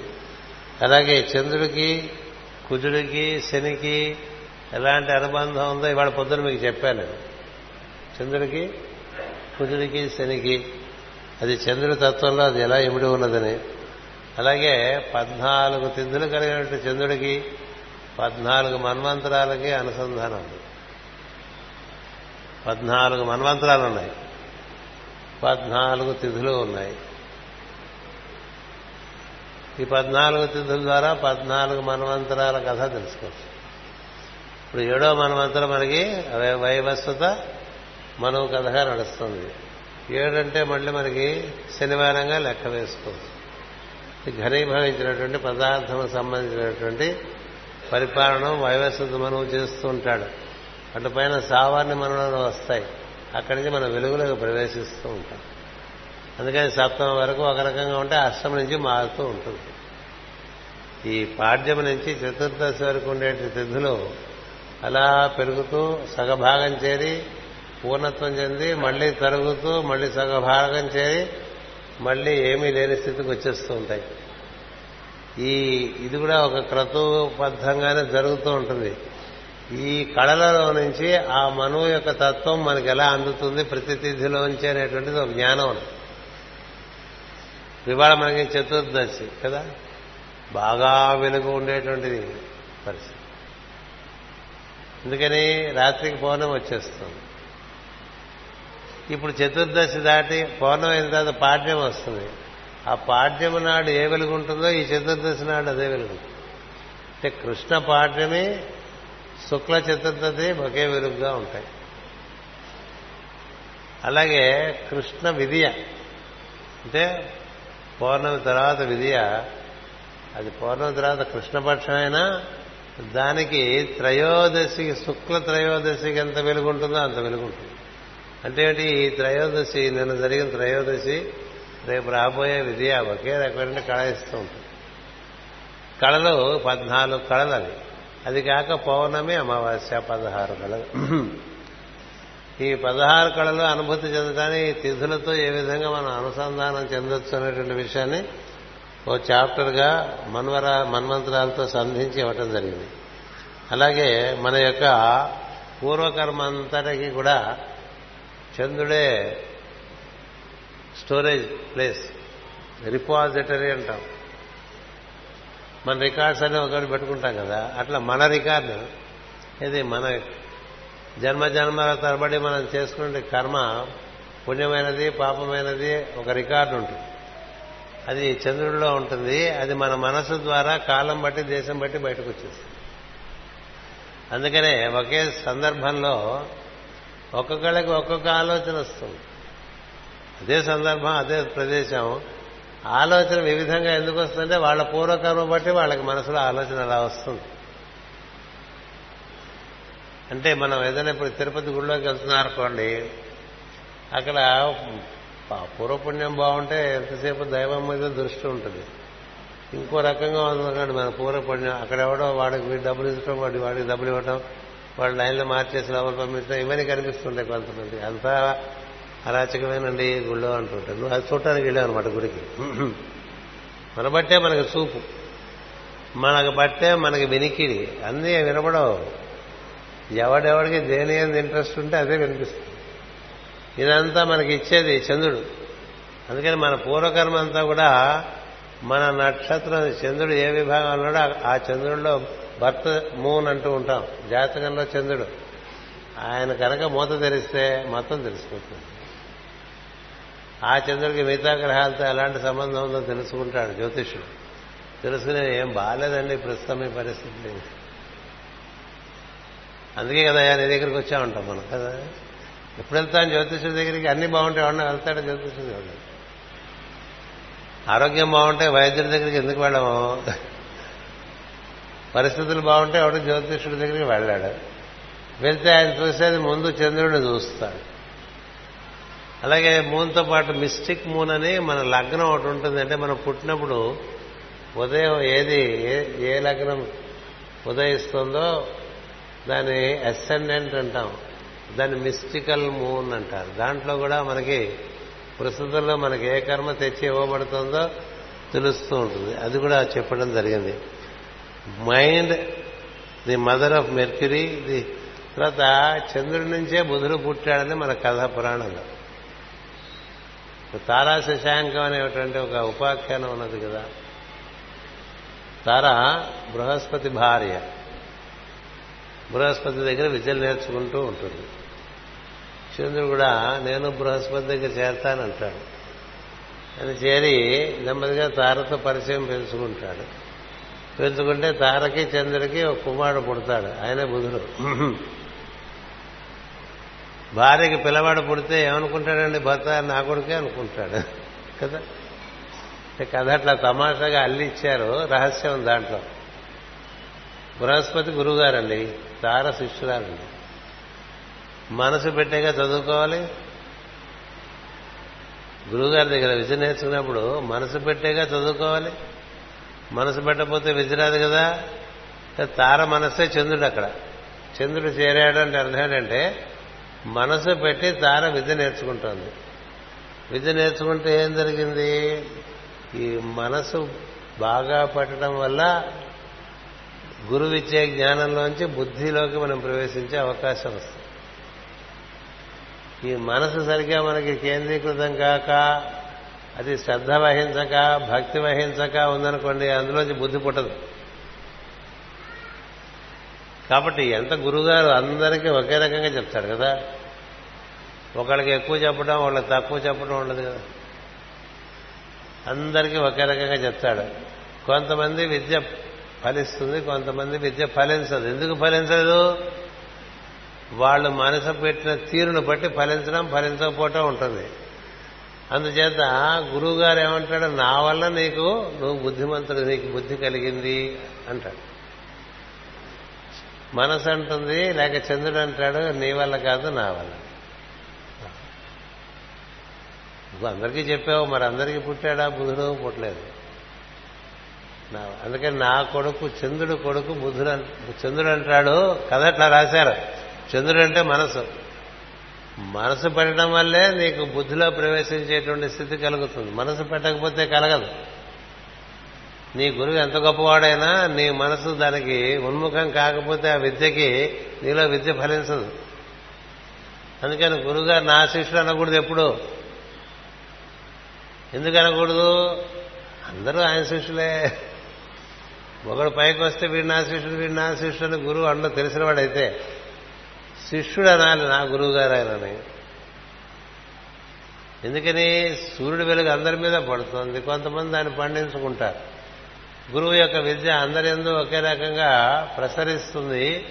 పండించుకోవటం అనేటువంటిది పంట భూమిని బట్టి ఉంటుంది. అందుకని ఈ పుట్టినటువంటి బుద్ధి అనేటువంటి వెలుగు దాన్ని బుధుడు అంటారు. దేని వల్ల పుట్టింది? మన మనసు వల్ల పుట్టింది. ఆ మనసును చంద్రుడు అంటారు. చంద్రుడు అంటాడు నా కొడుకు బుధుడు బృహస్పతి అంటాడు నా కొడుకు బుధుడు అంటాడు ఇద్దరి మధ్య వాగ్వేద అవుతుంది. అయితే పైలోకాల నుంచి మనుషులు వస్తారు తీర్పులు చెప్పడానికి. యుద్ధం వరకు వెళ్ళిపోతుంది కథ. ఇద్దరి మధ్య అలా రాశారు పురాణంలో. వెళ్ళిపోతే బృహస్పతికి నచ్చ చెప్తారు అందరూ వాడి కొడుకే అంటారు. అంటే తారకి అంటే శిష్యుడు ఎందు పుట్టినటువంటి బుద్ధి శిష్యుని ఎందు ఉన్నటువంటి మనసులోంచి పుట్టింది తప్ప నీవు నీవు ఇండైరెక్ట్ ఏజెంటే తప్ప డైరెక్ట్ ఏజెంట్ వాడి మనసే అని అర్థం. అందుకని మనసే ప్రాతిపదికగా బుద్ధి మనసు దానికి బుద్ధికి వశం కాకపోతే అందులోంచి బుద్ధి పుట్టదు. అందుచేత ఈ కథ ఒకటి తెల్లవాళ్ళకి బాగా పనికొస్తుందని. పురాణాల్లో చాలా కథలు ఉంటాయి చదువుకుంటే బూతులల్లే ఉంటాయి అవన్నీ. బృహస్పతికి తార భార్య ఏంటి ఆ తారకి చంద్రుడి ద్వారా కొడుకు పుట్టడం ఏంటండి? అసందర్భంగా లేదు. కానీ ఇట్లా కొంత వీటిని మనం ఎలిగరీస్ అంటూ ఉంటాం. వాటిని డీకోడ్ చేసుకుంటూ ఉండాలి. రిపోర్ట్ చేసుకోవాలంటే కొంత నిరుక్త శాస్త్రం కొంత జ్యోతిష శాస్త్రం తెలుసుండాలి. తెలియకుండా డీకోడ్ చేయలేము. అందుకని నీ మనసు నుంచే బుద్ధి అనేటువంటిది వికసిస్తుంది. అందుచేత నువ్వు మనసు ఎంత వ్యవసాయం చేయాల్సి ఉంటుంది అని చెప్పుకోవాలి మనం. ఎంత వ్యవసాయం చేస్తే అంత పంట. వ్యవసాయం చేయకుండా పండదు. వ్యవసాయం చేయకుండా పండదు. వీడు భూమి అయిపోతుంది అందుచేత ఈ మనసు యొక్క ప్రాధాన్యత ఎంత ఉన్నది అది చంద్రుని యొక్క గతినితో మనం చక్కగా అనుసంధానం చెంది ఏ విధంగా నిర్మాణం చేసుకోవచ్చు. నీ నక్షత్రానికి అనుకూలమైన నక్షత్రాలు ఉంటాయి ప్రతికూలమైన నక్షత్రాలు ఉంటాయి కదా? కొన్ని ప్రత్యక్తారలు ఉంటాయి కొన్ని నైషధంతారలు ఉంటాయి కొన్ని విపత్తారలు ఉంటాయి కదా? మనందరికీ తెలుసు. కొన్ని ఒక నక్షత్రం మొదటి నక్షత్రం అయితే శరీర శ్రమ శని అంటారు. రెండో నక్షత్రం అయితే సంపత్తార అంటారు. మూడో శరీరం అయితే విపత్తార అంటారు. నాలుగైతే ఇంకోటిదో చెప్తారు. ఐదు మళ్ళీ ప్రత్యేక ఇది ప్రయత్న భంగం ఒకటి ఉంటుంది ఐదు. ఏం లేదులేండి గుర్తుకు పెట్టుకోవాలంటే మూడు ఐదు ఏడు బాగుండవు నీ నక్షత్రంతో మొదలు పెడితే మూడు ఐదు ఏడు నీకు అంత పెద్ద ఉపక ఉపకారం చేసేట్లుగా ఉండవు. రెండు నాలుగు ఆరు ఎనిమిది ఉపకారం చేసేట్లు ఉంటాయి తొమ్మిది విపరీతంగా ఉపకారం చేస్తాయి. నీ నక్షత్ర విభాగంలోనే ఉండే నక్షత్రం ఉందనుకోండి అది నీకు బాగా శ్రమనిస్తుంది. అంటే ఒక పుష్యమికి ఒక అనురాధ బాగా శ్రమనిస్తాడు. అంటే అనురాధ పుష్యమి ఒకే వర్గంలో ఉంటాయి. అనురాధ పుష్యమి పూర్వభద్ర ఈ మూడు ఒకే వర్గంలో ఉంటాయి. అదే మీకు తెలుసు అంటే అది అనురాధ కాబట్టి ఆ రెండు జాగ్రత్తగా చూసుకుంటూ ఉంటాయి అంటే ఆ రోజు మనకి శరీర శ్రమ ఉంటుందని తెలిసిందనుకోండి మనం దానికి సంసిద్ధులం అవుతాం ప్రిపేర్ అవుతాం. అంతే తప్ప ఆ రోజు శరీర శ్రమ ఉంటుంది కాబట్టి మనం ఇంట్లో పడుకుందాం అనుకోకూడదు. ఇది ఎలాంటిదంటే జ్ఞానం పని ఆపేయటానికి కాదు జ్ఞానం. పని సులువు తెలుసుకుని చేసుకోవడానికి జ్ఞానం. ఇప్పుడు ఇవాళ మనం వెదర్ రిపోర్ట్ చూసుకున్నాం అనుకోండి మన ఐఫోన్లో వచ్చేస్తుంటుంది కదా. గంట గంటకి ఉంటుంది ఇందులో. ఇప్పుడు వర్షం పడుతుందనే ఉందనుకోండి పన్నెండు గంటలకి ఏం చేస్తావు బయటకు వెళ్ళేప్పుడు గొడుగు తీసుకెళ్తావు కదా? లేకపోతే మంచి బట్టలు వేసుకుని బయటకు వెళ్ళంగానే బడబడబడ పడిపోయింది వర్షం. అప్పుడు వర్షాన్ని తిట్టుకు లాభం లేదు మనం చిరాకుపడి లాభం లేదు. తెలివి ఉంటే ఏం చేస్తావు? వాతావరణాన్ని బట్టి నీ యొక్క ఇది మార్చుకుంటావు. తుఫాన్ ఉందిట రేపు పొద్దున భీభత్సం ఉంటుందిట అంటే పొద్దున ఫ్లైట్ క్యాన్సిల్ చేసుకుంటారు కదా.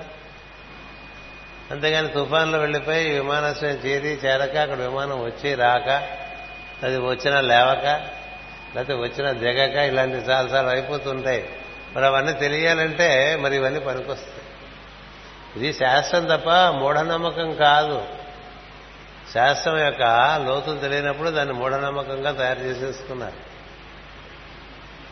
అందుచేత అలాంటి మనకి ఒక తారతో మిగతా ఒక నక్షత్ర విభాగంతో మిగతా నక్షత్ర విభాగాలకి సఖ్యత ఎలా ఉన్నది విముఖత్వం ఎలా ఉన్నది ఏ ఏ తారలైతే ఏ విధంగా పనిచేస్తూ ఉంటాయి ఇవి తెలుసుకున్నాం అనుకోండి మన ఇవాళ మనకుండే తార మన తార ఏడో తార అనుకోండి ఇవాళ మామూలుగా మనం అనుకున్నట్టుగా ఏం కాదని తెలుస్తుంది. మనకి మామూలుగా ఇలా ఇవాళ జరిగే పని తక్కువ అనిపించింది అనుకోండి మనకి తెలిసి దాంట్లో దిగుతాం. అయితే గొప్పే కదా? అవ్వకూడదని ఎక్కడా లేదు. కాకపోతే మనం సంసిద్ధులయ్యాం కాబట్టి మనకు అసంతృప్తి చిరాకు దుఃఖం కోపం ఇలాంటివి రావు. అందుకని అలా చూసుకోవచ్చు. అంచేత అదొకటి ఇక్కడ చెప్పాను. Mind the mother of mercury the higher order of the star significance of one one not eight divisions of the zodiac మనకి రాశి అంటే పన్నెండు పన్నెండు విభాగాలు చేస్తూ ఉంటాం. పన్నెండు మాసాలకేను. నక్షత్రాలంటే ఇరవై ఏడు విభాగాలు చేస్తుంటాం ఒక్కొక్క నక్షత్రాన్ని మళ్ళీ నాలుగు భాగాలు చేసి ఒక్కొక్క పాదం అంటాం. అంటే మూడు మూడు డిగ్రీలు చొప్పున మూడు పాయింట్ మూడు డిగ్రీలు చొప్పున మూడు పాయింట్ రెండు మినిట్స్ అంటారు. అంటే త్రీ పాయింట్ త్రీ అది. అలా మనకి మొత్తం రాశి చక్రం అంతా డివైడ్ చేస్తే ప్రతి విభాగం మనకి చాలా ఎక్కువ ఇన్ఫర్మేషన్ ఇస్తుంది. ఎంత డీటెయిల్స్లోకి వెళ్తే అంత బాగా తెలిసి వస్తూ ఉంటుంది ఎక్కడికైనా వెళ్ళాలంటే గూగుల్ చేసి చూసుకుంటూ ఉంటారు కదా. ఇది కూడా అదే పద్ధతి. ఇంకా బాగా డీటెయిల్లోకి బాగా డీటెయిల్లోకి వెళ్తే బాగా తెలుస్తుంది. పైనుంచి చూస్తే హైదరాబాద్ విమానం నుంచి ఏదో అంత సముదాయంగా భవనముల సముదాయంగా కనిపిస్తుంది. ఇంకొంచెం దాన్ని మనం ఎల్ఆర్ చేస్తే రోడ్లు కనిపిస్తాయి. ఇంకొంచెం ఎల్ఆర్ చేస్తే మనం వెళ్ళాల్సిన బిల్డింగ్ కనిపిస్తుంది. కదా? దానికి వెళ్ళాల్సిన రోడ్లు కనిపిస్తాయి. అలాగా పన్నెండుగా విభాజ విభజన చేసుకుని చూసుకోవటం అనేది చాలా స్థూలం అది. ఇరవై ఏడుగా విభజన చేసుకుని చూసుకోవటం అంతకన్నా సూక్ష్మం. అంతకన్నా సూక్ష్మం నూట ఎనిమిది విభాగాలు చేసుకో ఎందుకని నూట ఎనిమిది చాలా అద్భుతమైన అంక అష్టోత్తర శతం అంటూ ఉంటాం. అన్నిటికీ అష్టోత్తర శతం. ఈ నూట ఎనిమిది యొక్క ప్రాముఖ్యత ఏమిటో కూడా ఈ పుస్తకంలో చాలా చెప్పాను. అలా కొన్ని విషయాలు చెప్పాను. తర్వాత ఇంకా ఇప్పుడు జ్యోతిషం అంతా చెప్పడం ఉద్దేశం కాదు. మీకు అవకాశం ఉంటే కొంత జ్యోతిష పరిచయం ఉంటే ఈ పుస్తకం చదువుకుంటే మీకు మామూలుగా లభించని చాలా విజ్ఞానం లభిస్తుంది. దాన్ని మనం అమల్లోకి ఎట్లా తెచ్చుకోవాలో చూసుకోవాలి. అప్పుడే ఇది ఫలిస్తుంది. ఇక పక్కవాడికి రుద్దటానికి పెట్టుకోకూడదు. మన కోసం. ఆ విధంగా దీన్ని ఆవిష్కరించి వాళ్ళకందరికీ ఇచ్చి వచ్చాం మనం వెళ్ళినప్పుడు. ఇప్పుడు మన వారందరికీ కూడా దాన్ని పరిచయం చేయమన్నారు అది. అలాగే హెల్త్ అండ్ హార్మోనీ అని ఎలా ఉంటే ఆరోగ్యం బాగుంటుందో నేను ఆచరించకపోయినా రాసిచ్చాను.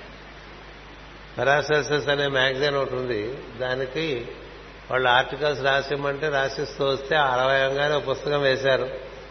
ఇంకో అరవై అవంగానే ఇంకో పుస్తకం వేశారు. ఇది రెండో వాల్యం అనమాట ఈ పుస్తకం తీయంగానే ఇరవై ఆరు అంశం నోయింగ్ వెన్ టు డిపార్ట్ అని వచ్చింది. మన యోగం అంతా దాంతోనే ఉంది. When to depart how to depart కదా అందుచేత the five layers of body helping others helps us అంటే అది హీలింగ్లో భాగం అది. తర్వాత హౌ టు ప్రిజర్వ్ హార్మనీ తర్వాత ప్రోబయాటిక్స్ డాక్టర్లకు బాధలు తెలుస్తుంది. ఇటు తిరిగి చెప్పేది ఏంటంటే కడుపు బాగుండాలంటే పెరుగన్నం బాగా తినాలండి మజ్జిగ బాగా తాగాలి. ఇంక ఎన్ని మందులు వేసుకున్నా దాంతో సరిసమానం ఏం లేదని రాసిచ్చా అది ఆయుర్వేదం. మీకు బాగా ఉండాలంటే ఎప్పుడు కడుపు హాయిగా ఉండాలంటే మీరు తినే భోజనంలో సగం భాగం పెరుగుకి ఇచ్చేయాలి. పెరుగు అన్నానికి. సగం భాగం. అటు పైన ఒక కంచ నిండా మజ్జిగ తాగేయాలి.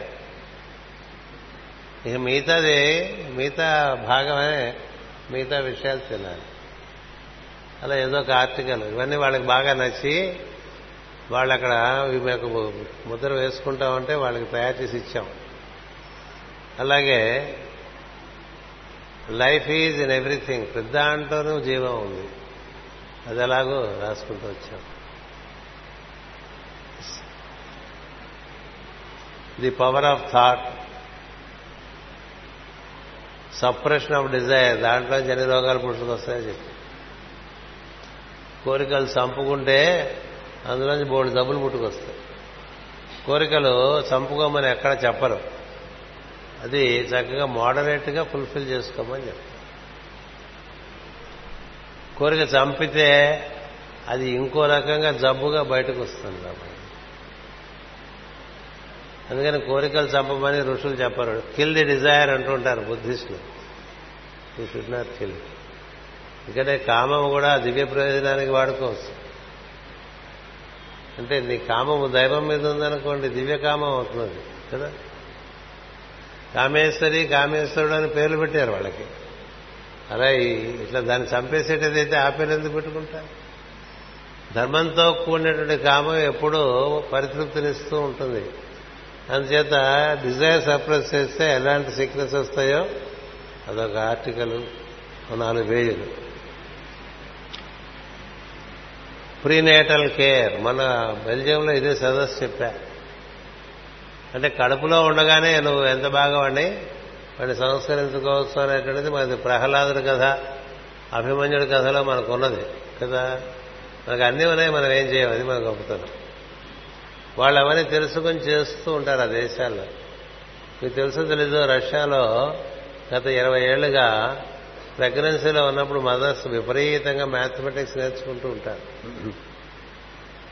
హయ్యర్ కోర్సెస్ ఇన్ మ్యాథమెటిక్స్ కూడా నేర్చుకుంటూ ఉంటారు. ఎందుచేతంటే mathematics is an exact science. అందుకని మనిషి యొక్క మెదడు చాలా చురుకుగాను పదునుగాను ఉంటుంది. వాడు పుట్టిన దగ్గర నుంచి లెక్కల్లో ఎప్పుడు వందలే వస్తూ ఉంటాయి వాడికి. మనకి ఎప్పుడు లెక్కల్లోనే కదా తక్కువ.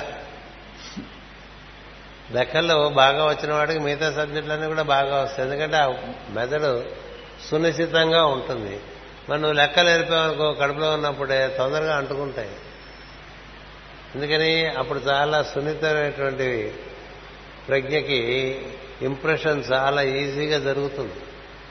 అందుకని మన వాళ్ళు ఆ సమయంలో మంచి మంచి రామాయణ గాథలు కానీ కృష్ణుడి కథలు కానీ మంచి పద్యాలు కానీ నీతి శతకాలు కానీ ఇట్లా తల్లిని చదువుకోమంటారు మంచి ఆహారం తీసుకోమంటారు ప్రశాంతంగా ఉండమంటారు ప్రశాంతత లోపిస్తుందేమో అని చెప్పి పుట్టింటికి కూడా పంపించేస్తారు కదా? ఎందుకు ఇవన్నీ చేస్తారు? లోపల ఉండే బిడ్డ చక్కగా వృద్ధి చెందుతారు ఆ ప్రీనేటల్ కేర్లో ఉండేటువంటి విలువ వాళ్ళకి ఒక ఆర్టికల్ కింద రాసిచ్చాను. ఇలా ఇప్పుడు నూట ఇరవై ఇప్పుడు నూట ఎనభై వరకు రాసిచ్చాను. ప్రస్తుతం నూట ఇరవై వరకు ఇలా ముద్రించారు. అక్కడికి ఆ కథ అయిపోయింది. ఇకపోతే కొన్ని హైదరాబాద్ గురు పూజ సందర్భంగా కొన్ని సూక్తులు అడిగితే వీళ్ళకి కొన్ని సూక్తులు పంపించాను. అటుపైన సద్గురు అంటే ఏమిటనేటువంటిది ఓ పది వాక్యాలు కూడా పంపించాను. ముందు ఈ సూక్తులు రాసిచ్చినప్పుడు రాదు అప్పుడే గుర్తుంటాయి తర్వాత నాకు గుర్తుంటాయి ఏం రాసిచ్చాం? గుర్తుండదు. అని చేత ఒకసారి చదివి ఓ పావు గంట పూర్తి చేసేస్తాను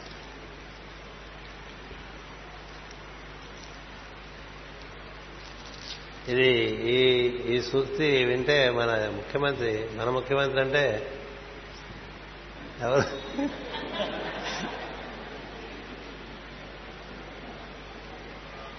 ఇలా ఒక పెద్దానికి బొమ్మ వేస్తారండి. Abolish special holiday let every day be holy అని రాస్తారు అసలు హాలిడే అంటే అది హోలీడే నుంచి హాలిడే వచ్చింది. So holy day Sunday is a holy day ఎందుకంటే మన సూర్యమండలంకి సూర్యుడు ఆయనే రాదు. ఆయన బాగా ఆయన తత్వాన్ని మనకి ప్రసరింపజేసేటువంటి రోజు ఆదివారం. అందువల్ల ఆదివారం హోలీడే మనం దాన్ని హాలిడే చేసి పడుకుంటున్నాం. అది ప్రతిరోజు దివ్యమే కదా? Everyday is a holy day అందుకని abolish holiday let every day be holy day అని ఒక వాక్యం ఎందుకంటే సృష్టిలో దేవతలు ఎవ్వరూ సెలవులు తీసుకోవట్లా గ్రహాలు ఎవ్వరూ సెలవులు తీసుకోవట్లా కదా? ఇప్పుడు మన భూమి ఉంది. ఇవాళ ఇవాళ హాలిడే కదా నేను పడుకుంటానంటే? ఇవాళ నేను జరగదన్నది అనుకోండి ఏమైపోతుంది? మొత్తం పడిపోతుంది. చంద్రుడు నేను తిరగను అన్నాడు అనుకోండి వాళ్ళకి కోపం రాకూడదా? వాళ్ళకి బద్ధకం రాకూడదా? ఏ గ్రహం తిరగాల్సిన పద్ధతిగా తిరగకుండా కొంచెం ఎక్కువ తక్కువగా తిరిగినా మొత్తం సూర్యమండలం తేడపడిపోతుంది అవన్నీ అలా తిరుగుతుండబట్టే ఇట్లా చోట్ల అట్లా ఈక్విలిబ్రియంగా మెయింటైన్ అవుతున్నాయి సమతూకంగా. అంచేత మనం ఎంతసేపు మన మనసు హాలిడే గురించి ఎదురు చూస్తుంటుంది కదా అది మన సిక్నెస్ ఇంకోటేం కాదు. ఇప్పుడు హాలిడే తింట మానేసావా? లేదు. తింట మానేలేదు. ఊపిరి పీల్చడం మానేసావా? లేదు. నిద్రపోవటం మానేసావా? లేదు. ఏం మానేసావు? సంఘ శ్రేయస్సు కోసం చేయాల్సింది మానేసావు అంతే. ఏది అసలు మానకూడదో అది మానేయటానికి హాలిడే అని పెట్టుకుని మన దేశంలో అన్ని హాలిడేసే కదా? ఎక్కువ చాలా ఎక్కువ హాలిడేస్ మనకి.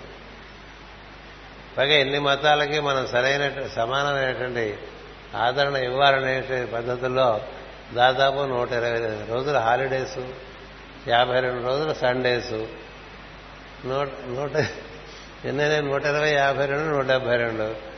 కొన్ని శనివారాల సెలవులు ఇది సెకండ్ సాటర్డే అని సెంట్రల్ గవర్నమెంట్ అయితే శనివారం కూడా సెలవే. ఇలా సగానికి పైగా పని చేయకుండా ఉంటే దేశం ఏం బాగుపడుతుందండి? బాగుపడుతుంది. అందుకనే దేవతలను అనుసరించే వాళ్ళు దివ్యప్రజ్ఞను అనుసరించే వాళ్ళు ప్రకృతిని అనుసరించే వాళ్ళు వాళ్ళు వాళ్ళ మనసులోంచి హాలిడే అనేటువంటి భావన తీసేయాలి. ఇప్పుడు మొక్కకి హాలిడే లేదు తెలుసా? అది పెరుగుతూనే ఉంటుందట. ఇది మొక్క వేశారనుకోండి రోజు కాస్త కూస్త పెరుగుతూనే ఉంటుంది తప్ప ఇవాళ సెలవు కదండి అంది. కదా? దసరా వస్తే వారం రోజులు ఎవరో పనికిల పనికి కనపడదు సంక్రాంతి వస్తే అసలు కనపడదు మా విశాఖపట్నంలో సంక్రాంతి వచ్చిందంటే పదమూడవ తారీఖు నుంచి ఇరవై తారీఖు వరకు ఎవరు ఇంకేం పని పండగ. అంటే ఒక ప్రాంతం అంతా వారం రోజులు పని మానేస్తే అవగాహన లేదు. అందుకని అలా ఉంటుంది.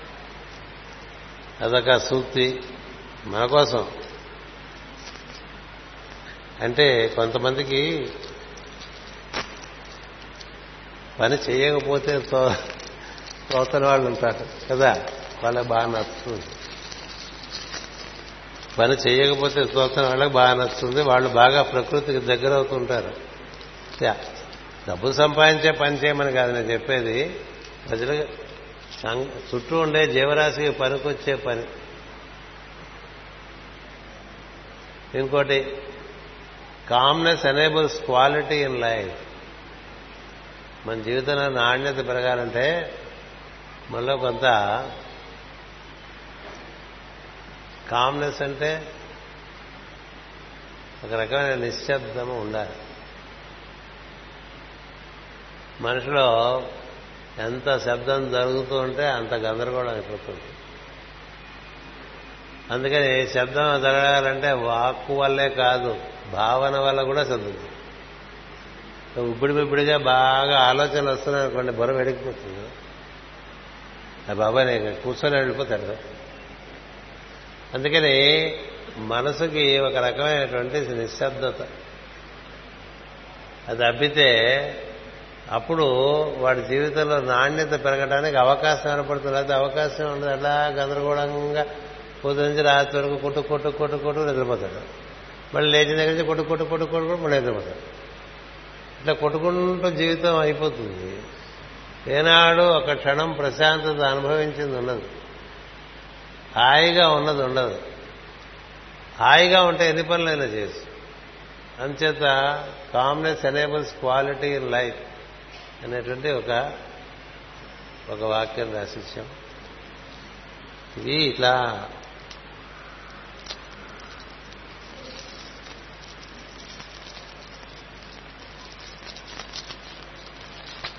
ఏదో క్లుప్తంగా ఇక్కడ అక్కడ కొంచెం అతికిస్తే చాలయ్యా దాన్ని ఏకంగా అసలు బొత్తిగా. ఈ మూల నుంచి ఆమూలాగ్రహం ఆమూలాగ్రం అంటారు చూసారా? అలా అతికించేస్తారు.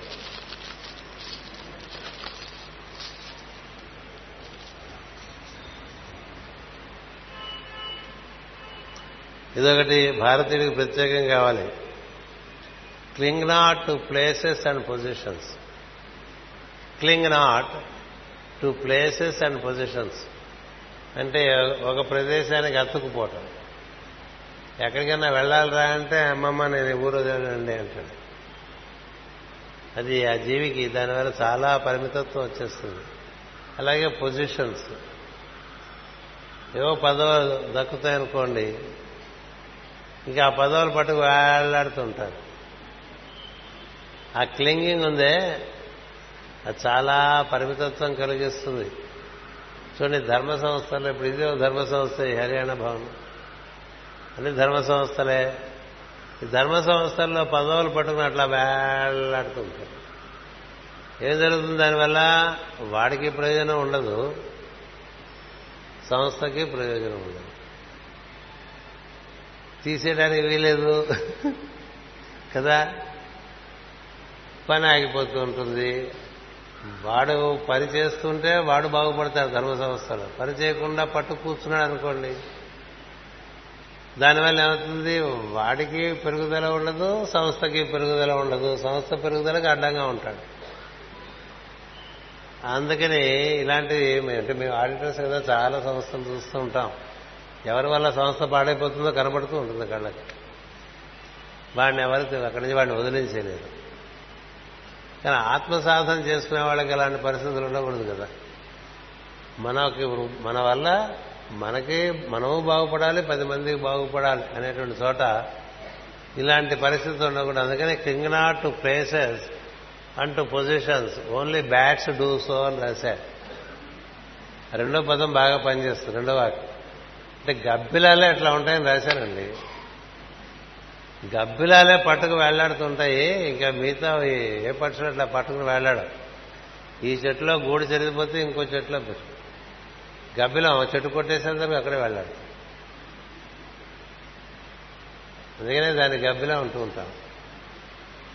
గబ్బు కొడుతూ ఉంటుందని.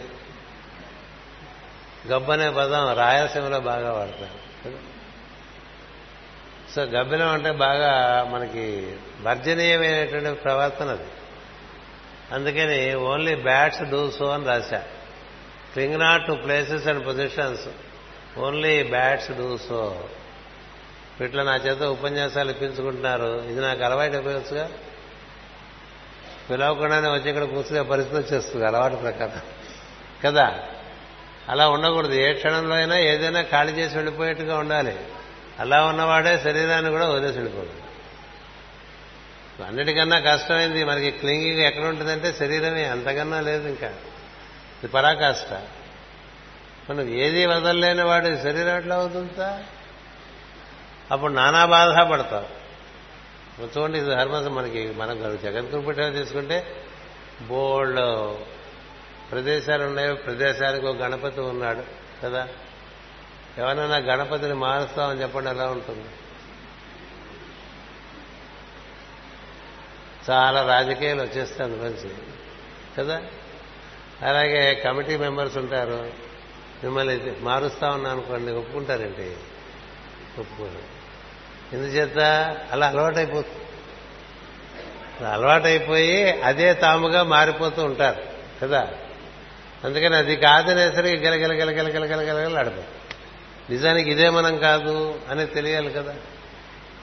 అందుకని ఏదైనా అలా వదిలేయగలిగినటువంటి ఒక సత్తా ఏర్పరచుకోవాలి మనిషి.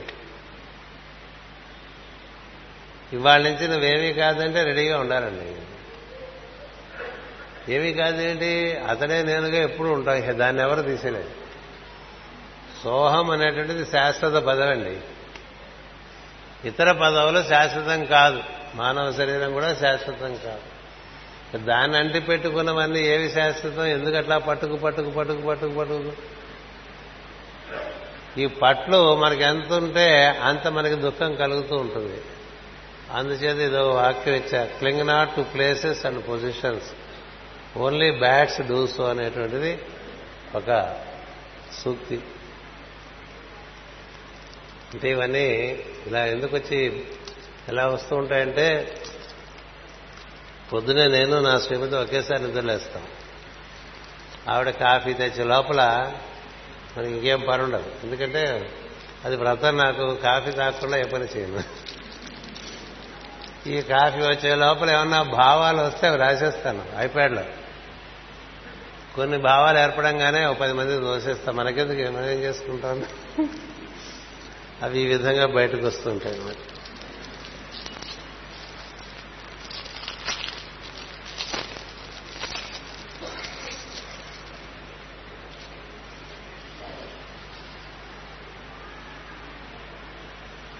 Beauty stimulates creativity. ఒక అందమైనటువంటి ఒక దృశ్యమో ఒక రూపమో మనం చూసామనుకోండి ఆ అందమైనటువంటి రూపం మనలో ఉండేటువంటి ప్రజ్ఞని చక్కగా ఒక తీరుగా అమరుస్తుంది. ఒక ఒక ఆర్డర్ తెచ్చిస్తుంది. ఒక ఆర్డర్లీ వస్తువును కానీ మనిషిని కానీ ప్రదేశాన్ని కానీ చూసామనుకోండి. దాని యొక్క ప్రభావం చేత మనలో కూడా డిజార్డర్ నుంచి ఆర్డర్ వచ్చేస్తుంది అందుకనే సహజంగా జీవుడు అందమైనటువంటి వస్తువు ఎందు కానీ రూపమునందు కానీ ఆసక్తిగా ఉంటాడు. ఇప్పుడు ఇది అందంగా తయారు చేశారనుకోండి మళ్ళీ ఇక్కడికి వద్దాం అనిపిస్తుంది. ఇక్కడ నానా రకమైనటువంటి డిజార్డర్ ఉందనుకోండి మళ్ళీ వద్దాం అనిపిస్తుంది. ఎందుకని? అలా ఉంటే ఏమవుతుందంటే మనలో మొత్తం అంతా కూడా ఒక రీఅరేంజ్మెంట్ జరిగి ఒక ఆర్డర్లీనెస్ వస్తుంది. ఎప్పుడైతే ఆర్డర్లీనెస్ వస్తుందో మనలో సృజనాత్మక శక్తి అందులో సృజనాత్మక శక్తి పుట్టడానికి అందం చాలా తోడు చేస్తుంది. అందం చాలా తోడు. అందుకని ప్రత్యేకించి ప్రయత్నం చేసి మన చుట్టూ ఉండేటువంటి విషయంలో అందముగా అమర్చుకోవాలి. అంతేకాదు వస్తువులు వీరినంత వరకు అందంగా ఉండే వాటినే పోగేసుకోవాలి వికారంగా ఉండేటువంటి పోగేసుకోకూడదు. ఎండిపోయిన చెట్టు బొమ్మ పెయింటింగ్ అట్లా పెట్టుకున్నాం అనుకోండి మన జీవితం కూడా ఎండిపోతూ ఉంటాం అలాగా ఫలములు బాగా పుష్పించినటువంటి ఒక చిత్ర చెట్టు ఒక చిత్రం పెట్టుకున్నాం అనుకోండి దాన్ని చూస్తే మనలో కూడా బోళ్ళు మంచి ఆలోచనలు వస్తాయి.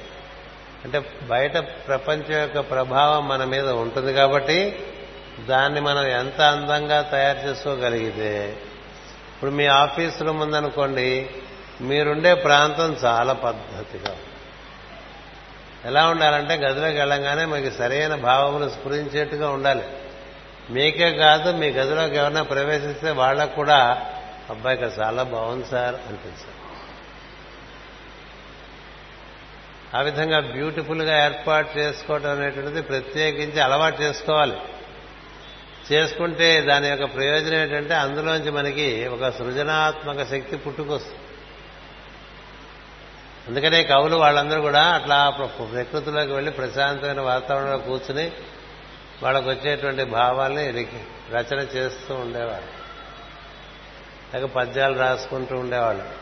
చిత్రకారులు కూడా ఇట్లా గదుల్లో ఏసీ గదుల్లో కూర్చుని చిత్రపటాలు వేరు చిత్రలేఖనం చేసేవాళ్ళు కానీ కవిత్వం రాసేవాళ్ళు కానీ ప్రకృతిలోకి వెళ్ళిపోతారు. ఆ ప్రకృతిలో ఉండే సౌందర్యంతో అనుసంధానం చెందుతారు. ఇట్లా మనంతా ప్రీ స్ట్రక్చర్డ్గా ఉండే దాంట్లో ఏం రాదు. సృజనాత్మక శక్తి బాగా సన్నగిలుతుంది. అంతా ప్రీ స్ట్రక్చర్డ్గా ఉంటాయి అందుచేత ఏదైనా సరే అందము అనేటువంటిది గోచరిస్తే ఆ అందంలోంచి ఒక రకమైనటువంటి ఆనందము ఆ ఆనందంలోంచి ఒక సృజనాత్మకమైన శక్తి పుడుతుంది. అందుచేత వీరినంత వరకు జీవితం మనకున్నంతలో మన పరిశ్రమలన్నీ కూడా అందంగా తయారు చేసుకుంటూ ఒక ప్రయత్నం చేయాలి. Obstacles create resourcefulness obstacles create resourcefulness అంటే మనకి ఏదైనా అడ్డొచ్చేసింది అనుకోండి పనికి అడ్డొస్తే ఆలోచన పెరుగుతుంది. ఈ అడ్డ ఎట్లా దాటాలి అని. కదా? అడ్డొస్తే చతికిల పడిపోయేవాళ్ళు కొంతమంది అంటారు ఇలా పెద్ద గోడ అలాగా అడ్డొచ్చేసింది అనుకోండి వాడు అక్కడ చతికిలు పోతాడు ఒకటి అటు ఇటు చూస్తాడు పక్క నుంచి వెళ్ళిపోవచ్చేమని పక్క నుంచి వెళ్ళిపోవడానికి వీలు లేకుండా ముందనుకోండి అప్పుడేం చేస్తాడు ఒకడు? దీన్ని ఎక్కేసి ఎట్లా వెళ్ళాలని ఆలోచిస్తాం.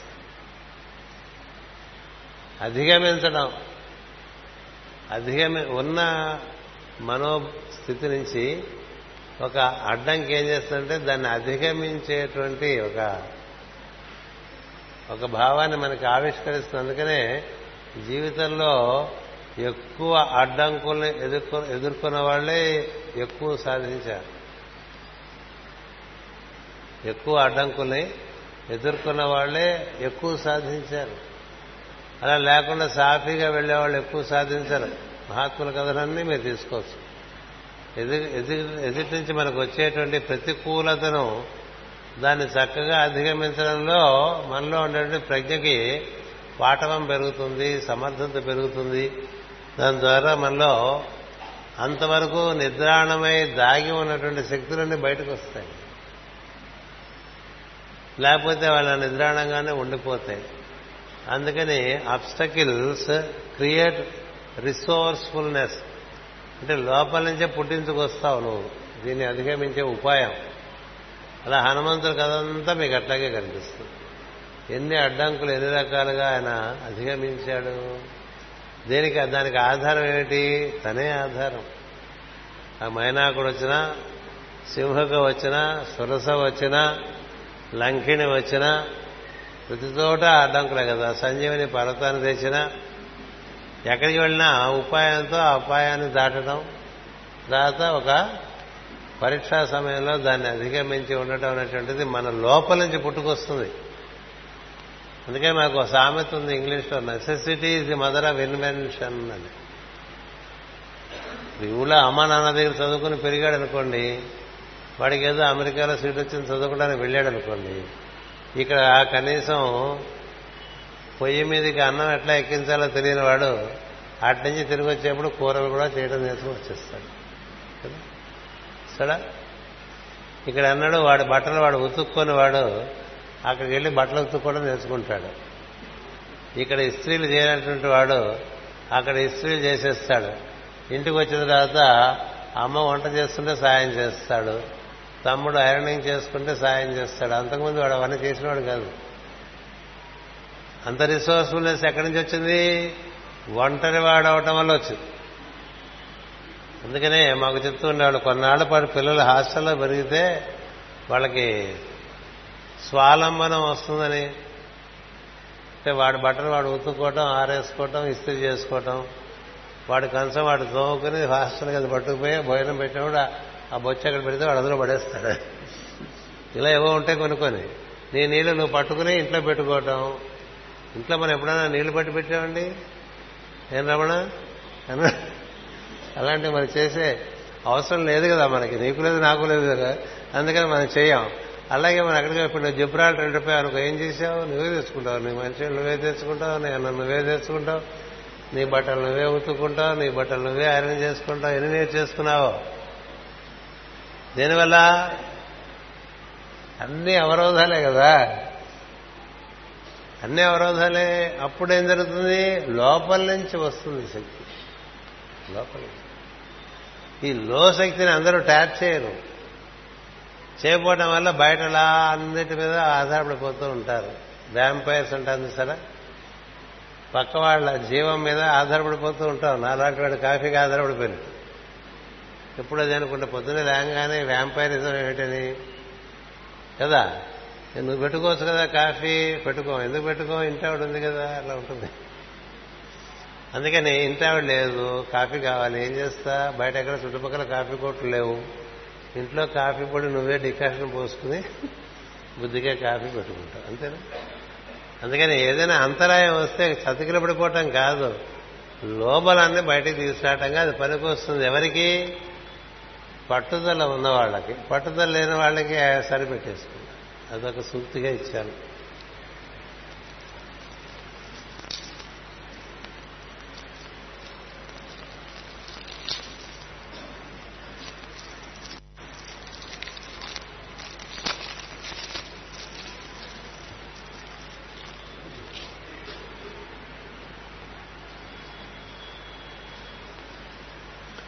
qualitative thinking is as well a healing technique అని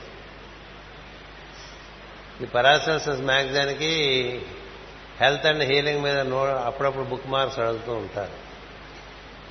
అంటే మనం బాగా నాణ్యతతో కూడినటువంటి భావనలు బాగా మనం చేస్తుంటే మన పరిసరాలన్నీ కూడా వాటికి వాటిలో ఒక మంచి స్వస్థత తరంగాలు ఏర్పడతాయి.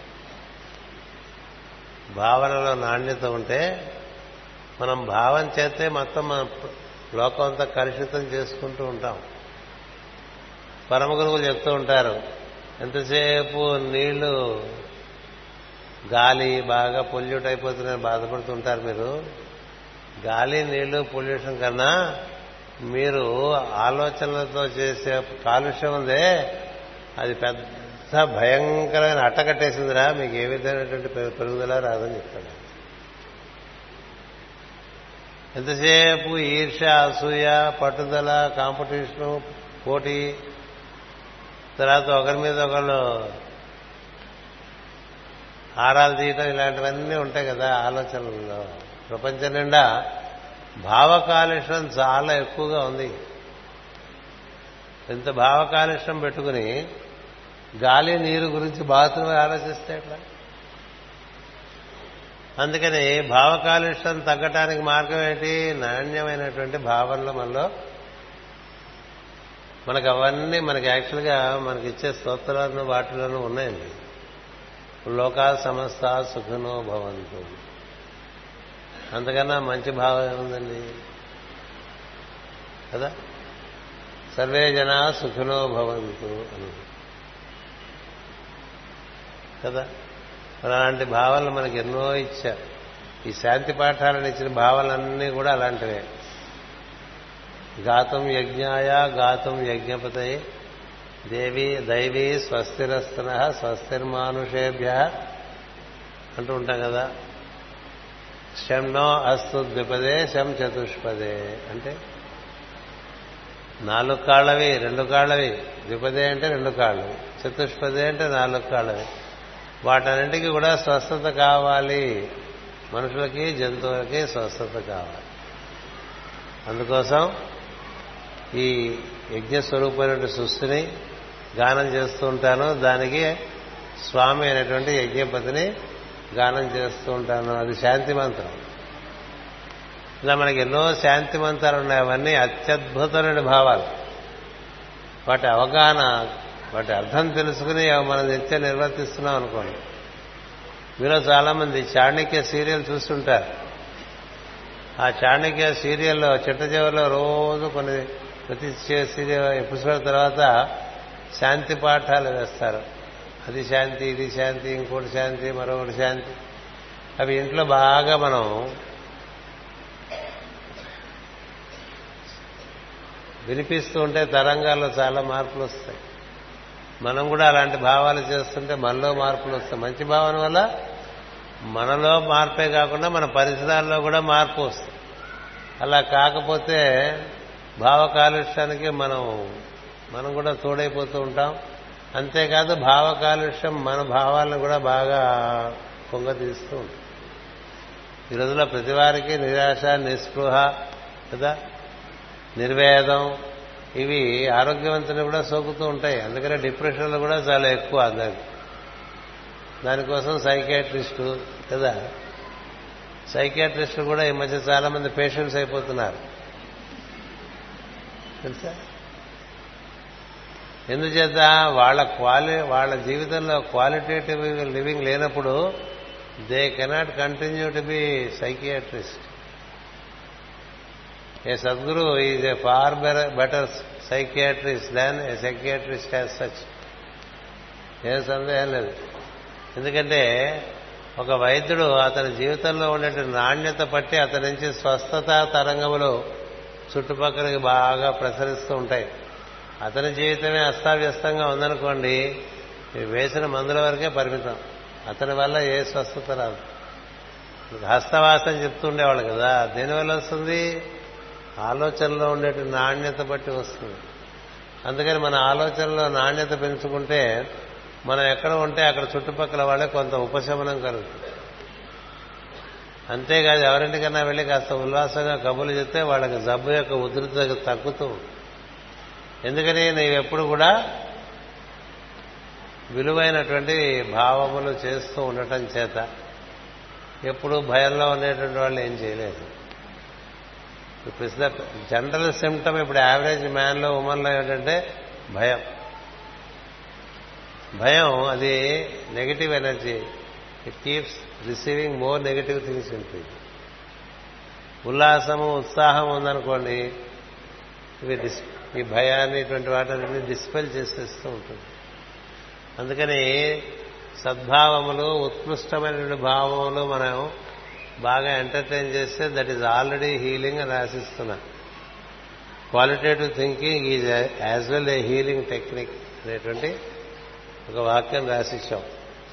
మిగతా సాయంత్రం చూద్దానండి. అంచేతంటే